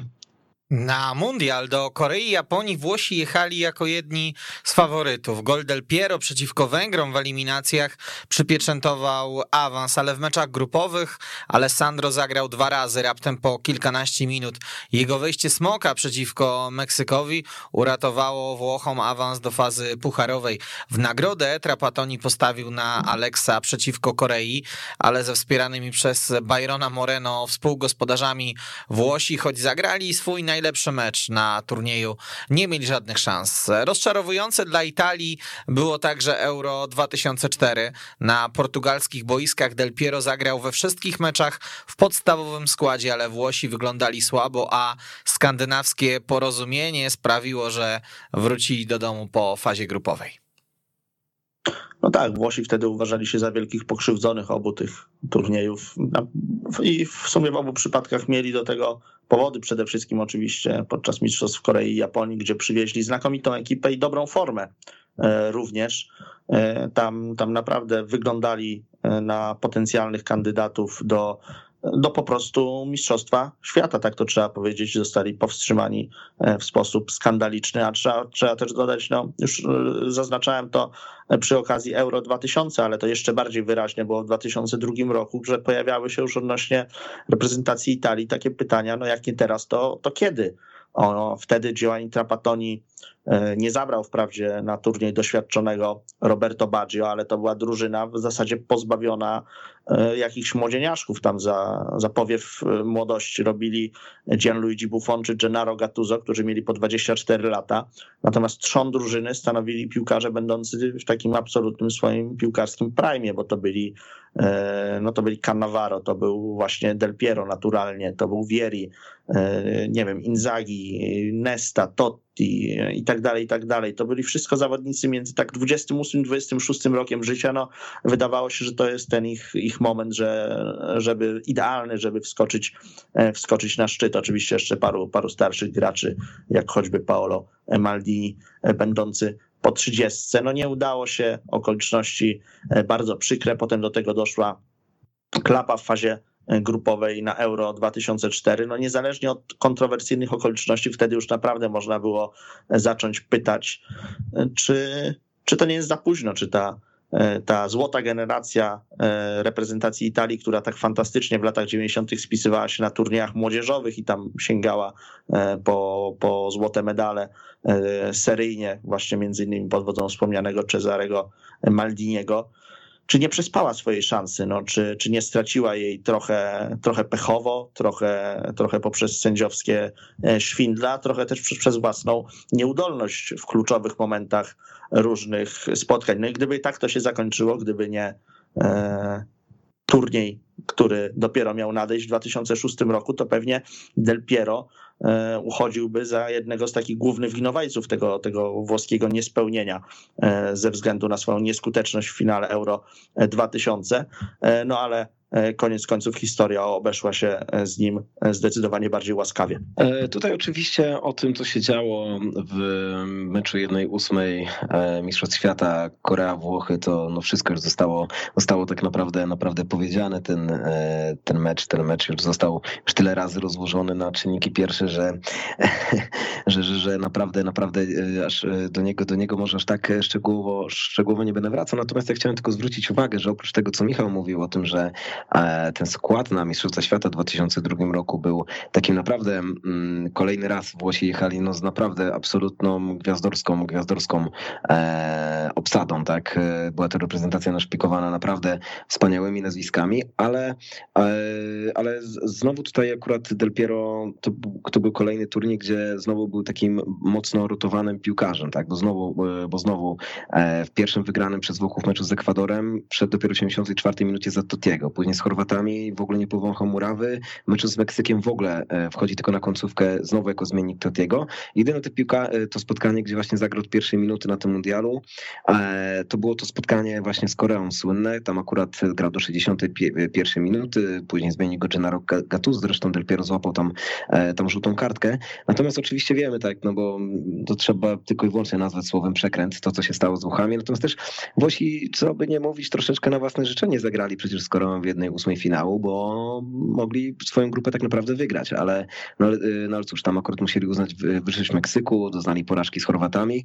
No, no cóż, więc jakby Włosi po prostu zagrali lepiej w grupy, to, to uniknęliby również i gospodarzy w jednej ósmej. I tak samo właśnie chcę tutaj nawiązać do Euro 2004. Oczywiście Dużo kontrowersji jest wokół tego spotkania Dania-Szwecja, tego remisu 2-2, które dawało awans obu drużynom. Natomiast no, Włosi sami są sobie winni. Gdyby wcześniej wygrali któreś spotkanie z drużynami ze Skandynawii, to nie musieliby później, nie musieli później liczyć na to, że Duńczycy ze Szwedami w ostatnim e, swoim grupowym meczu, że nie zagrają pod taki remis. Tak? Del Piero akurat na tym turnieju, na tym turnieju, e, jak już e, też tutaj na początku Kamil powiedział, zagrał we wszystkich spotkaniach. Ostatni mecz zresztą z Bułgarami rozpoczął jako kapitan i E, rozpoczął jako, jako kapitan, więc, więc to też pokazuje, e, jak, jak dużym poważaniem się cieszą, jak ważną postacią był, był drużyny włoskiej. I też, no, i też absolutnie podpiszę się, e, się pod tym zdaniem, zdaniem Michała, że gdyby na tych turniejach, gdyby to był na przykład ostatni turniej reprezentacyjny Alessandro Del Piero, to tak naprawdę moglibyśmy mówić o sporym, sporym jednak e, rozczarowaniu i tego pokolenia i samego Alessandro, e, jeśli chodzi o te, e, o te wyniki, że zabrakło gdzieś tutaj triumfu, bo potencjał był zdecydowanie, zdecydowanie większy niż te, niż te wyniki na początku XXI wieku. Ale to nie był ostatni wielki turniej z jego udziałem. Niepowodzenia dwóch poprzednich wielkich imprez. Składra Azzurra odbiła sobie na mundialu w Niemczech Lippi, który był wówczas selekcjonerem bardzo oszczędnie korzystał z usług Del Piero. Ten zagrał w pięciu spotkaniach, najwięcej w jednej ósmej finału przeciwko Australii, ale ten jego najistotniejszy występ miał miejsce w półfinale, kiedy Alex strzelił gola Niemcom. W finale zagrał 34 minuty. Dwa lata później, podczas Euro 2008, kadrą kierował jego były kolega z reprezentacji z Euro 96, Roberto Donadoni. Del Piero zagrał w trzech meczach, z czego w dwóch jako rezerwowy. Niedługo potem już u Lipiego zagrał 91 i równocześnie ostatnie spotkanie w reprezentacji. Tak, no znów można powiedzieć, pojawia się w karierze Del Piero osoba Marcelo Limpiego jako ten, który gwarantuje mu e, sukcesy, byli bardzo dobraną parą, chociaż tak jako się rzekło w 2006 roku już e, ani Del Piero e, nie wiódł tak naprawdę prymu w ofensywie E, Squadra Azzurra, ani też Totti, który, który również raz grywał w wyjściowej jedenastce, czy tam dostawał większe minuty, a raz, a raz nie. To już była trochę też inna reprezentacja Włoch, trzeba, trzeba to powiedzieć i że nie wszyscy e, byli, byli takimi szczęściarzami, e, by, by załapać się jeszcze do tej kadry, bo tam już pojawili się czy to Luca Toni, czy, czy Andrea Pirlo, gracze, czy Fabio Grosso, młodziutki oczywiście, czy Alberto Gilardino, E, no, no gracze już trochę, trochę z kolejnego pokolenia. Zrobiła się taka mieszanka, ale, ale to bardzo korzystnie wpłynęło na, na występ reprezentacji e, Włoch. No i Alessandro Del Piero, on był trochę sfrustrowany, opowiadał o tym, że Lippi, z którym miał tak zażyłą relację, przecież budowaną e, przez lata, no nie daje mu jednak trochę więcej tych szans, że nie daje mu, mu więcej minut, że nie wystawia go e, w podstawowym składzie i nie ufa mu aż tak bardzo, jakby sobie tego Del Piero e, życzył. E, szczególnie właśnie był taki już podenerwowany podczas tego półfinałowego starcia z Niemcami, kiedy, kiedy bardzo długo siedział na, na ławce rezerwowych, bo pojawił się na murawie za Simone Perotte dopiero w dogrywce, dopiero w tam 100 którejś e, minucie. E, no i, i w pewnym momencie tak, tak sobie pomyślał, że już jest tak wściekły na, na Lippiego, że w ogóle nie chce wchodzić na boisko, ale kiedy tylko zobaczył, że jest sygnalizowana zmiana z jego udziałem, no to, no to zaraz cała ta złość i frustracja wyparowała mu z głowy i pojawiło się tylko skupienie na tym, żeby jak najbardziej pomóc drużynie.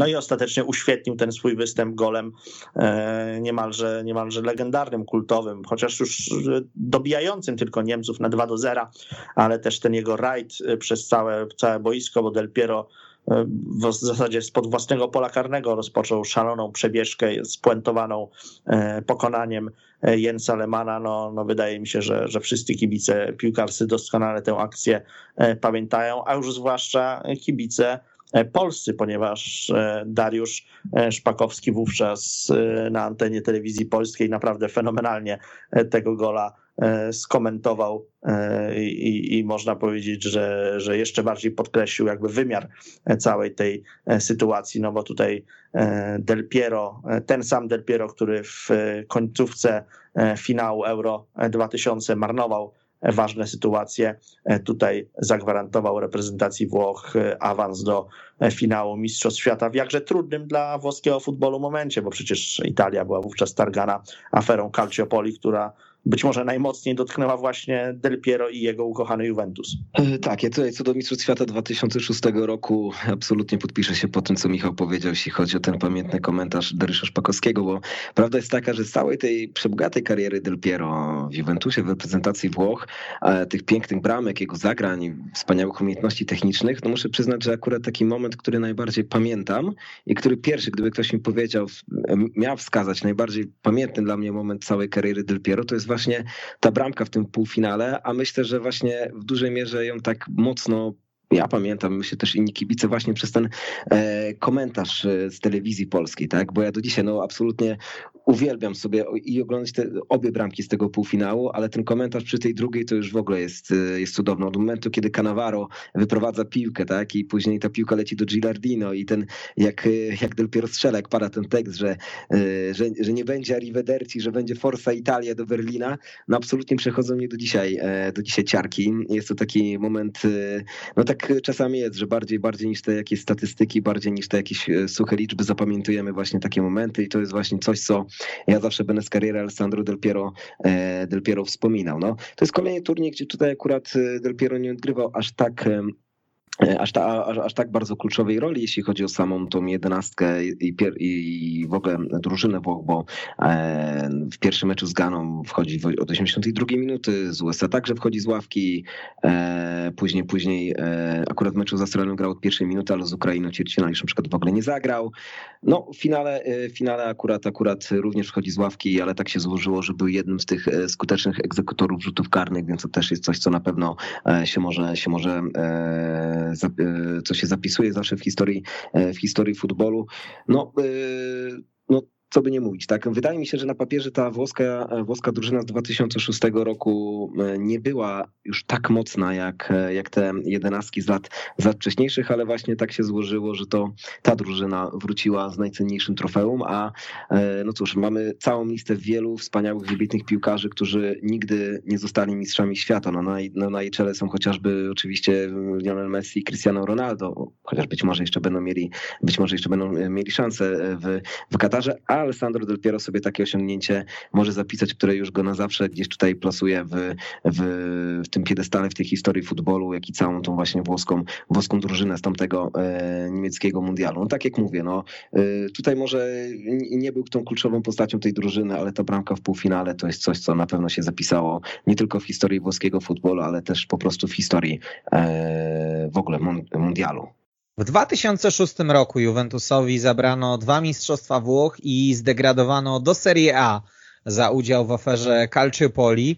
Nastąpił eksodus gwiazd z tonącego statku, zwiał także Fabio Capello. Zostali najwierniejsi jak Buffon, Nedved czy właśnie Del Piero. Drużynę poprowadził inny legendarny piłkarz starej damy Didier Deschamps.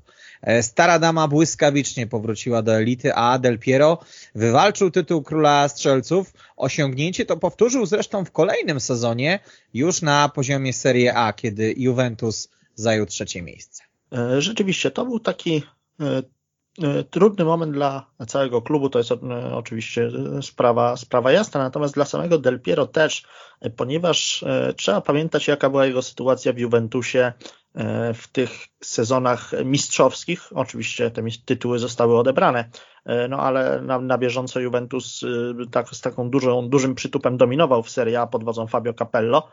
Był też cały czas wymieniany w gronie faworytów do e, triumfu w Lidze Mistrzów, ale Del Piero miał wtedy taką pozycję, jego pozycja była trochę podważana e, w turyńskiej drużynie, z tego względu, że Fabio Capello może nawet nie tyle, co nie był jakimś wielkim fanem Alessandro Del Piero, ale był wielkim miłośnikiem talentu Zlatana Ibrahimowicza i bardzo, bardzo mocno promował go w wyjściowej jedenastce e, Turyńczyków, natomiast dla Del Piero nie zawsze znajdował miejsce w pierwszym składzie, albo nawet odwrotnie, jeżeli znajdował dla niego miejsce w pierwszym składzie, to często traktował go jako zawodnika pierwszego do zmiany. No i wi wiadomo, że dla gwiazdorów e, futbolu żywych legend, takich jak Del Piero, który już wówczas mógł mienić się e, takim statusem, był piłkarzem przecież wielce, wielce doświadczonym i utytułowanym, e, no to jednak to jest taka trochę gorzka pigułka, kiedy trener ciągle, ciągle się zdejmuje z boiska i, i, i że tak powiem traktuje, zaczyna tak traktować trochę jak piąte koło uwozu. Del Piero miał chyba tak można to nazwać po prostu konflikt z Fabio Capello i kiedy, kiedy Capello po aferze Calciopoli odszedł z Juventusu, no to włoski E, włoski zawodnik też e, w takich dosyć ostrych słowach się wypowiadał o współpracy z tym trenerem. Stwierdził, że, że wreszcie zakończył się ten reżim, ten horror, że wreszcie będzie traktowany, e, że wreszcie pojawi się na pewno w Turynie szkoleniowiec, który będzie go traktował uczciwie. No to, to był taki zespołowo Juventus radził sobie w lidze świetnie. Te tytuły zostały odebrane, ale one się wydarzyły. Natomiast no, Del Piero tak e, miał powody do grymaszenia, no i zaczęło się plotkować o tym, że e, on może po prostu swojej kariery w Turynie e, nie dokończyć. Był już wtedy zawodnikiem po 30, ale cały czas wzbudzał zainteresowanie między innymi przede wszystkim Manchesteru United. Sir Alex Ferguson nigdy nie ukrywał, że jest wielkim miłośnikiem talentu Del Piero i nawet kiedy Alessandro już przekroczył 30 rok życia, już e, wiadomo było, że ten moment zejścia ze sceny zbliża się coraz bardziej, no to Ferguson nie ustawał w staraniach, żeby, żeby Del Piero ściągnąć do United. No, wydawało się, że wymarzony moment to jest właśnie afera Calciopoli, która wymiotła Juventus Serie A. Stara Dama była klubem E, najmocniej napiętnowanym po tym korupcyjnym skandalu, takim zespołem, który e, niejako stał się, e, znalazł się w centrum całej tej afery, no i, no i wiele, wiele osób uciekło z tego, tego tonącego okrętu, wielu znaczących zawodników, jak również sam trener Capello, natomiast Del Piero znalazł się w gronie tych, tych wiernych, tych najwierniejszych, którzy, e, którzy zostali. On sam po latach wspominał, że nawet nie rozważał odejścia z Juventusem, że w zasadzie potraktował to już na tym etapie swojej kariery jako po prostu szansę, żeby scementować swój status legendy e, klubu. No i tak też się stało, ponieważ Juventus momentalnie odkuł się E, w Serie B. Ta, ta degradacja nie potrwała długo. Stara dama po jednym sezonie spędzonym na, na Banicji w drugiej lidze e, wdrapała się e, z powrotem do, do włoskiej ekstraklasy. Del Piero został królem strzelców Serie B. Wspomina, że okupił to wieloma sińcami, no bo wiadomo jak, jaka była wtedy sytuacja na zapleczu włoskiej ekstraklasy. Po prostu wszyscy się nakręcali na, na ten Juventus i nakręcali się właśnie na takich graczy jak Del Piero, nawet jeżeli nie potrafili ich zatrzymać E, że tak powiem, w czysto piłkarski sposób, no to przynajmniej próbowali porządnie poturbować gwiazdorów, którym przyszło występować w drugiej lidze. E, Del Piero z Juventusem przetrwał ten e, okres, można rzec, z godnością. No i taki, taki bardzo charakterystyczne jest to, że kamień, pewien kamień milowy jego kariery, to znaczy mm, Gol numer 200 zdobyty w barwach Juventusu e, padł właśnie podczas pobytu w Serie B. To też tak, e, takie było dodatkowe e, podkreślenie tego, tego statusu Del Piero jako, jako legendy klubu, że, że właśnie tak, tak wspaniałego statystycznego dokonania właśnie, właśnie dokonał, będąc, będąc piłkarzem de facto drugoligowym. No i, no i wiadomo, że, że kibice Juventusu tych, e, tym piłkarzom, którzy pozostali wtedy w klubie, no, no jakby tego nie zapomnieli i, i oni cały czas cieszą się e, szczególnym statusem w Turynie wśród sympatyków Bianconerich. Choć też druga strona tego medalu jest taka, że można chwalić drużynę za to, że otrząsnęła się E, szybko po spadku i powróciła do, do Serie A, natomiast też pamiętajmy, że to nie było tak, iż Juventus e, po prostu no momentalnie też przywrócił swój status e, potęgi włoskiego futbolu, nie wspominając o futbolu europejskim. To, żeby awansować to jedno, ale żeby powrócić na, na, na utracony tron, no to, no to tam trochę, trochę więcej zawirowań to, to kosztowało E, i działaczy Ju, Juventusu i piłkarzy, więc e, też e, Del Piero musiał się wykazać na finiszu swojej kariery taką pewną cierpliwością, no bo wiadomo, że piłkarz, który już schodzi ze sceny mniej, mniej lub wolniejszym lub szybszym tempem, no ale jest taki bardzo złakniony trofeów, bo wie, że już mało, mało mu czasu zostało, chce jak najwięcej jeszcze w swojej karierze wygrać, no a tutaj E, Del Piero takiej, takiej szansy nie miał i kiedy decydował się po aferze Calciopoli na pozostanie w Juventusie, no to pewnie miał z tyłu głowy taką kalkulację, że być może już żadne e, wielkie chwile chwały, takie, takie jeżeli chodzi o zdobywanie trofeów, e, nie będą go czekały w tym klubie. Mimo wszystko taką decyzję podjął.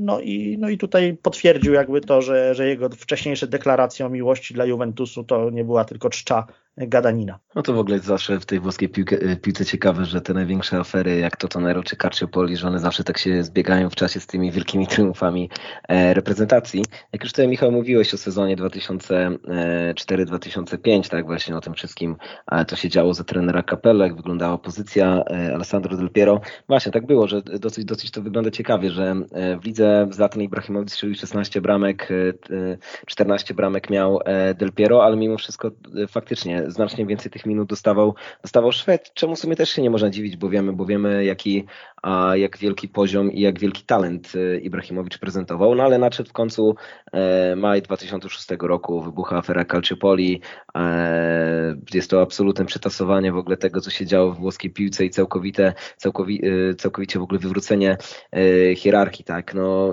nie ma co się dziwić, tak, no, że wielu tych piłkarzy znakomitych Juventus wtedy opuściło, tak, czy właśnie Ibrahimowicz, Zambrotta, Vieira, Cannavaro, czyli Ilian Turam, no ale, ale faktycznie wtedy chyba to był ten moment, kiedy te swoje wielkie pomniki w Turynie właśnie zbudowali Buffon i Del Piero, tak, bo jednak pozostać, e, pozostać w klubie w momencie, kiedy on jest zdegradowany w tak ciężkiej sytuacji, no niewielu piłkarzy, niewielu piłkarzy myślę na to by się zdecydowało jeszcze będąc tak naprawdę w, e, w bardzo takich no jeszcze dobrych momentach swoich karier, tak. Zresztą sam Del Piero tak fajnie wspomina w swojej biografii, e, że po prostu dla niego to było takie poczucie obowiązku i kwestia dumy, tak, że to było, że to, że to była po prostu chęć udzielenia pomocy zranionemu zwierzęciu.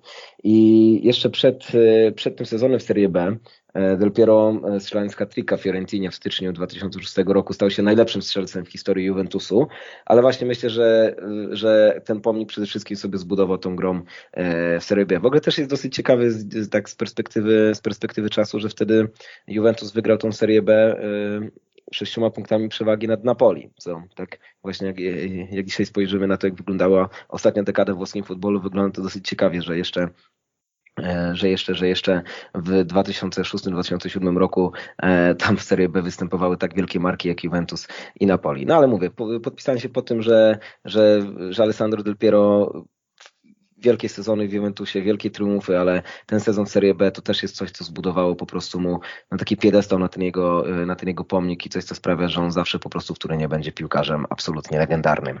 Dopiero w piątym sezonie po powrocie Stara Dama zdobyła upragnione Scudetto.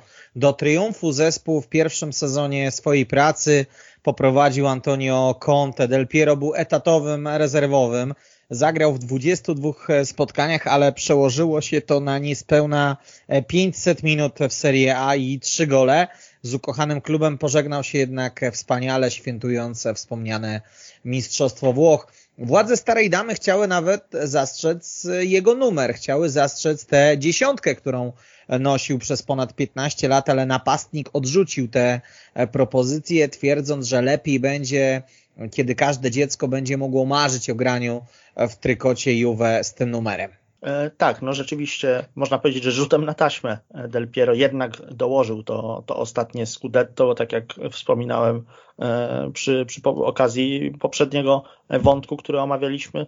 No i trochę potrwało, zanim, e, zanim Juventus tak podźwignął się zupełnie na nogi. Te początki starej damy po powrocie do Serie A w wykonaniu Del Piero były imponujące, bo on został nawet królem strzelców włoskiej ekstraklasy w sezonie 2007-2008 i wtedy Juve w sumie no, nie spisało się jakoś tragicznie, bo zajęło trzecie miejsce. To, to można było interpretować jako wynik e, taki co najmniej solidny, mimo że strata tam do e, mistrzowskiego Interu była gigantyczna.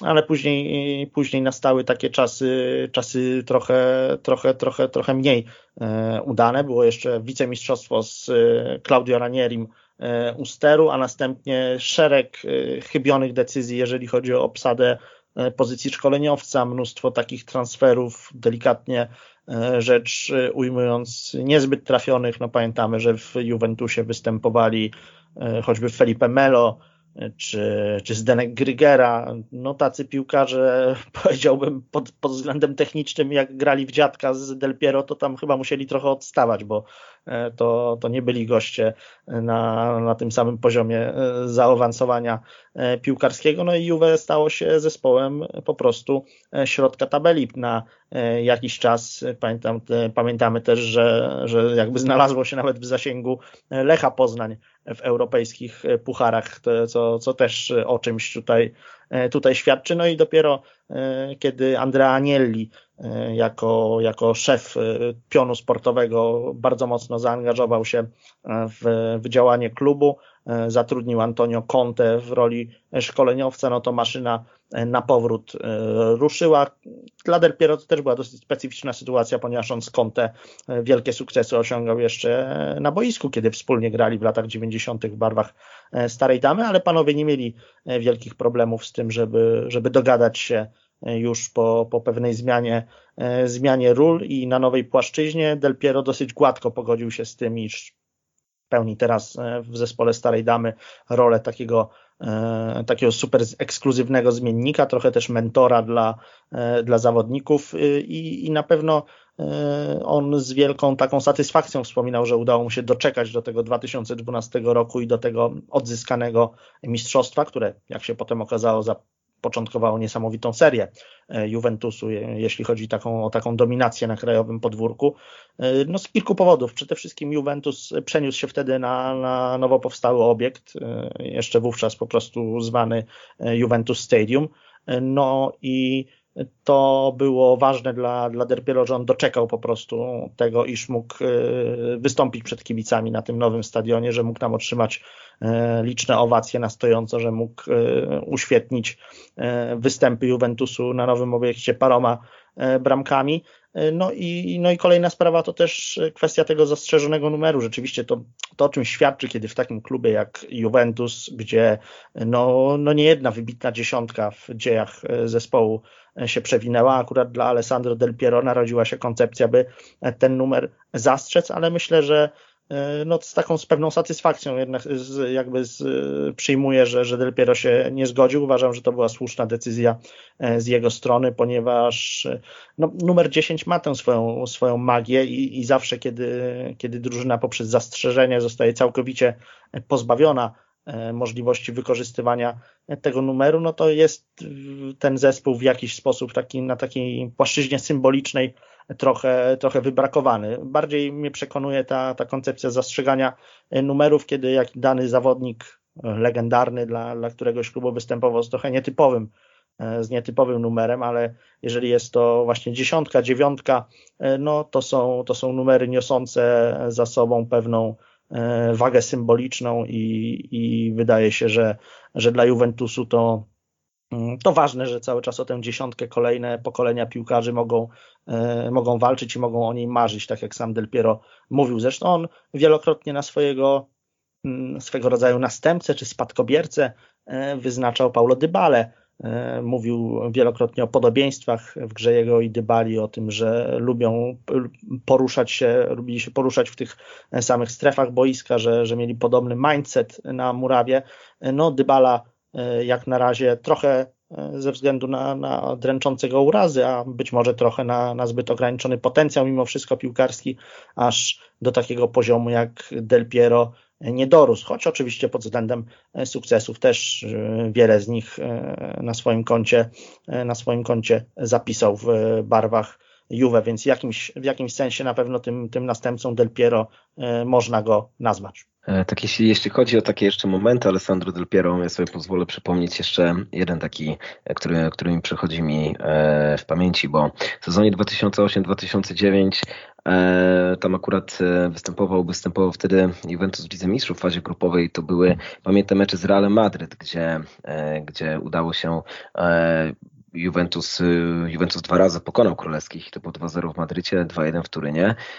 I Del Piero w, tej, y, w tym meczu łącznie strzelił trzy bramki, a najbardziej można było zapamiętać to, jak on po prostu schodzi z boiska ze stadio Santiago Bernabeu, gdzie, gdzie otrzymał po prostu owację na stojąco od e, fanów królewskich, a wiemy, że no, no cóż, no, podobną owację to jeszcze w ostatnich latach miał tylko Ronaldinho, więc to też jest coś takiego, co świadczy o e, absolutnie, absolutnie mm, wyjątkowym statusie, statusie Del Piero i tego, że naprawdę miał momenty absolutnie magiczne, momenty, kiedy, momenty, kiedy naprawdę, naprawdę był godny zapamiętania go jako legendy Juventusu i legendy w ogóle całej Ligi Mistrzów. Tak, tak jak to Michał wspominał, ten ostatni, ostatni rok oczywiście już w barwach Juventusu nie był, nie był, nie był tym sezonem, gdzie Alessandro Del Piero odgrywał, odgrywał taką absolutnie znaczącą rolę w drużynie, natomiast było to na pewno piękne pożegnanie, jeśli chodzi o tą samą ligę, bo ten taki no, last dance, ostatni taniec w wykonaniu Del Piero i całej drużyny Juventusu był niesamowity pod względem bilansu w lidze, bo e, Juventus e, to był sezon, w którym ani razu nie przegrali w lidze, tak? E, mieli 23 zwycięstwa, 15 remisów, ale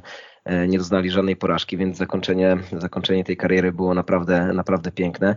No i tak samo, no cóż, no wielcy piłkarze zasługują na, na, na wielkie pożegnania, takie miał Del Piero, tak?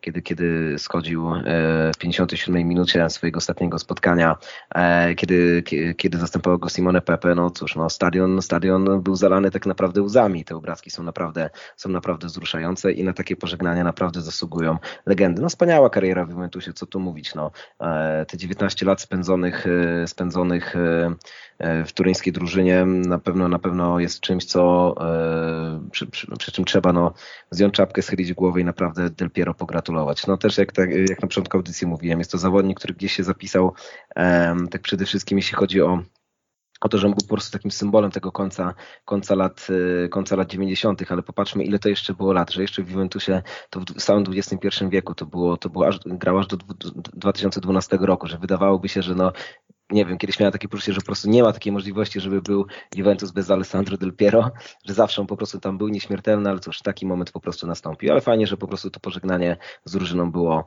e, i wzruszające i było zakończone tak, e, tak wielkim sukcesem, jak właśnie ten ostatni sezon 2011-2012 w lidze. No i jeszcze, jeżeli chodzi o te owacje na stojąco, to swego czasu Del Piero również na Old Trafford został w ten sposób e, uhonorowany e, przez fanów, zatem e, no, doceniali go również kibice drużyn przeciwnych, a wiadomo, że to jest zawsze taka najwyższa forma uznania, kiedy piłkarz popisuje się na murawie do tego stopnia, że aż sympatykom rywali nie pozostaje nic innego, jak tylko tylko zaklaskać. No i to trochę też oddaje fenomen Del Piero, który wielokrotnie już tutaj podkreślaliśmy, że e, nie imponował wyłącznie statystykami, choć liczne E, rekordy strzeleckie Juventusu należą do niego albo plasuje się gdzieś tam w czołówce rozmaitych klasyfikacji. Natomiast no to było przede wszystkim taka, taka niesamowita gracja, uroda tego, co na boisku robił. Jest też jednym z najlepszych zawodników w całej historii Serie A, jeżeli chodzi o liczbę trafień bezpośrednio z rzutów wolnych. To można podkreślić, że to była taka jego wielka specjalność, czyli te, e, te gole zdobywane e, po, po efektownych strzałach ze stałych fragmentów gry. Tutaj zawsze można było liczyć na na Del Piero, że w kryzysowym momencie pociągnie Juventus e, właśnie, właśnie w taki sposób. Ja tylko tak jeszcze szybko dodam od siebie, że mam wrażenie, że właśnie jeśli chodzi o tą sympatię do Del Piero też w dużej mierze wynikało to z tego, że to jest taki piłkarz, którego ciężko raczej było nie lubić. No, kibice lubią zawsze zawodników tak dobrych technicznie, tych zawodników, którzy potrafią e, z rzutu wolnego strzelić cudowne bramki, tych, ci, którzy potrafią mieć, nie wiem, nawet jeden słabszy, słabszy mecz, ale po prostu parę zagrań w trakcie spotkania, które, gdzie popisują się najlepszą możliwą techniką, gdzie, gdzie, gdzie jedno zagranie spotkanie sprawia, że, że potrafią odmienić losy meczu i takim piłkarzem był Del Piero. Takie mam wrażenie, że na pewno to był z tych, z tych piłkarzy, których ciężko by było jakoś, nie wiem, znaleźć, znaleźć jakichś antyfanów Alessandro Del Piero. Oczywiście nie mówię o fanach innych włoskich drużyn, ale tak ogólnie o kibicach piłki nożnej. Mam wrażenie, że to był piłkarz wzbudzający ogromną sympatię. Po opuszczeniu Włoch Del Piero udał się do Australii, ale w Sydney FC wcale nie odcinał kuponów. W debiutanckim sezonie League zdobył 14 bramek, a w kolejnym 10 wystarczyło, by zostać włączonym do drużyny dekady Sydney FC oraz całej australijskiej ligi. Na piłkarską emeryturę wybrał Delhi Dynamos. W Indiach strzelił raptem jednego gola. Mówił Michał o tych rzutach wolnych. No i ta ostatnia bramka, ta zdobyta w Indiach także z rzutu wolnego. Tak, ta jego przygoda w Australii, ona była e, całkiem całkiem fajna, jeżeli chodzi o jeszcze poziom sportowy prezentowany e, przez Del Piero. Widać było, no, że przeniesienie się o tych kilka półek niżej, e, jeżeli chodzi o, o, o ogólny poziom rozgrywek, pozwoliło mu na nowo rozbłysnąć dokonaniami strzeleckimi. Zresztą Del Piero taką dosyć ciekawą refleksję przedstawił, że w Australii nie wypadało mu gdzieś zapuścić się z formą, ponieważ tam tradycje e, piłkarskie są bardzo mocno powiązane z tradycjami e, sportowymi, sportów bardziej popularnych w tym kraju, czyli czyli rugby. No i ta, ta nacisk na, na kulturę fizyczną, na przygotowanie atletyczne jest tam, jest tam ogromny, no i on po prostu nie mógłby odstawać od, od konkurencji, jeżeli chodzi o, o, o swoją przygotowanie właśnie atletyczne czy motoryczne, no to, no to musiał trzymać poziom nawet pomimo tego, że już pomału zbliżał się do, do 40 roku życia, no to no nie wypadałoby mu zachowywać się inaczej, dlatego ta, ta jego przygoda z Australią wypadła zupełnie nieźle. No Indie to już taki zupełny epizo epizodzik, e, trzeba, trzeba powiedzieć, aczkolwiek Del Piero zawsze e, wspominał, chyba nawet zaznaczaliśmy to na, na samym początku naszych tutaj rozważań, że on miał takie, takie zamiłowania podróżnicze do, do zwiedzania różnych zakątków świata, gdyby nie powiodło mu się e, z karierą piłkarską, to, to rozważał nawet zostanie gdzieś tam kierowcą ciężarówki Tira, który krąży po po różnych zakątkach starego kontynentu i, i, gdzieś tam cały czas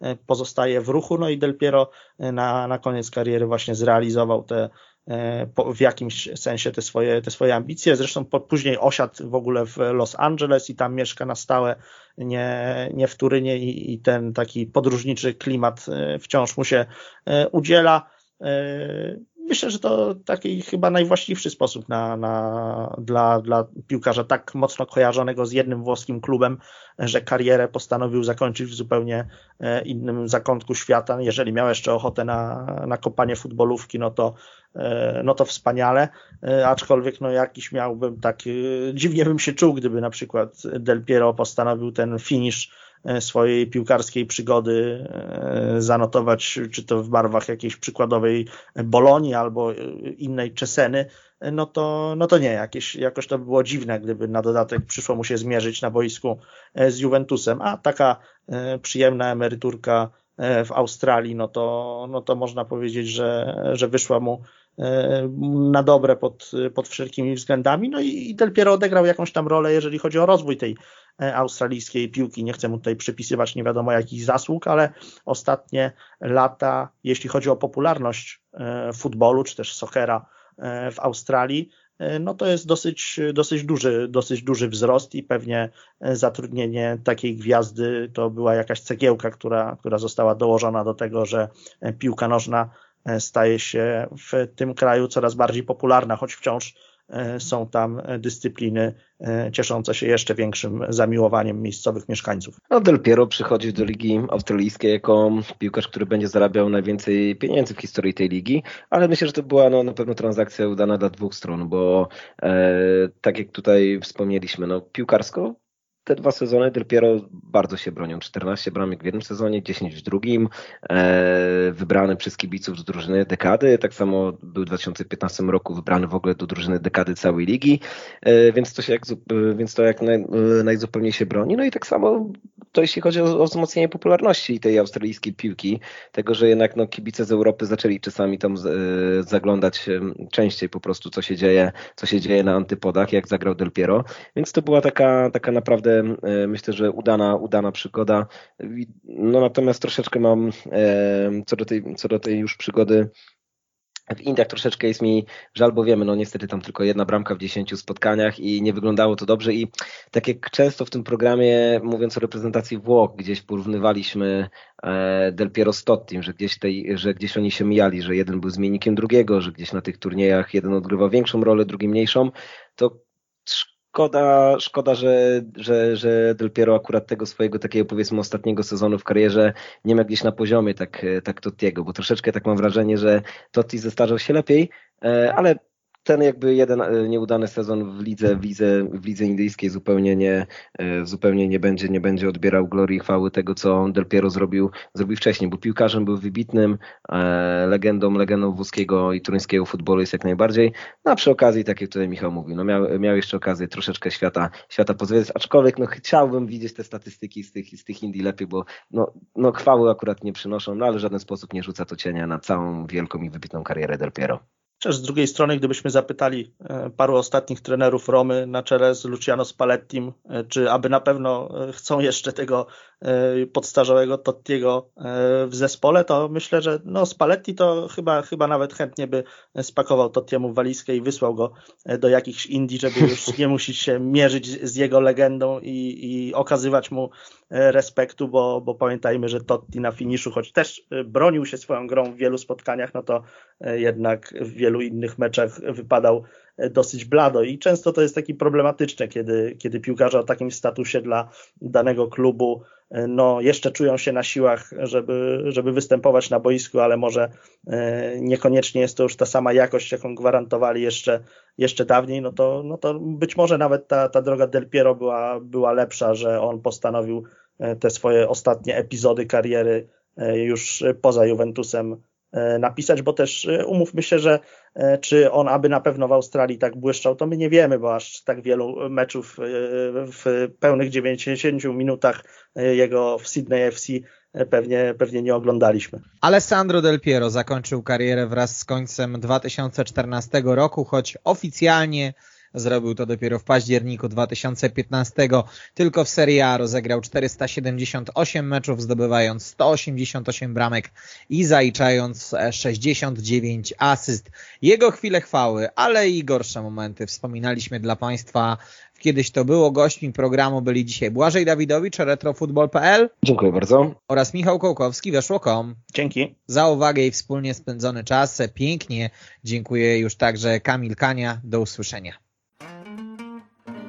Kiedyś to było.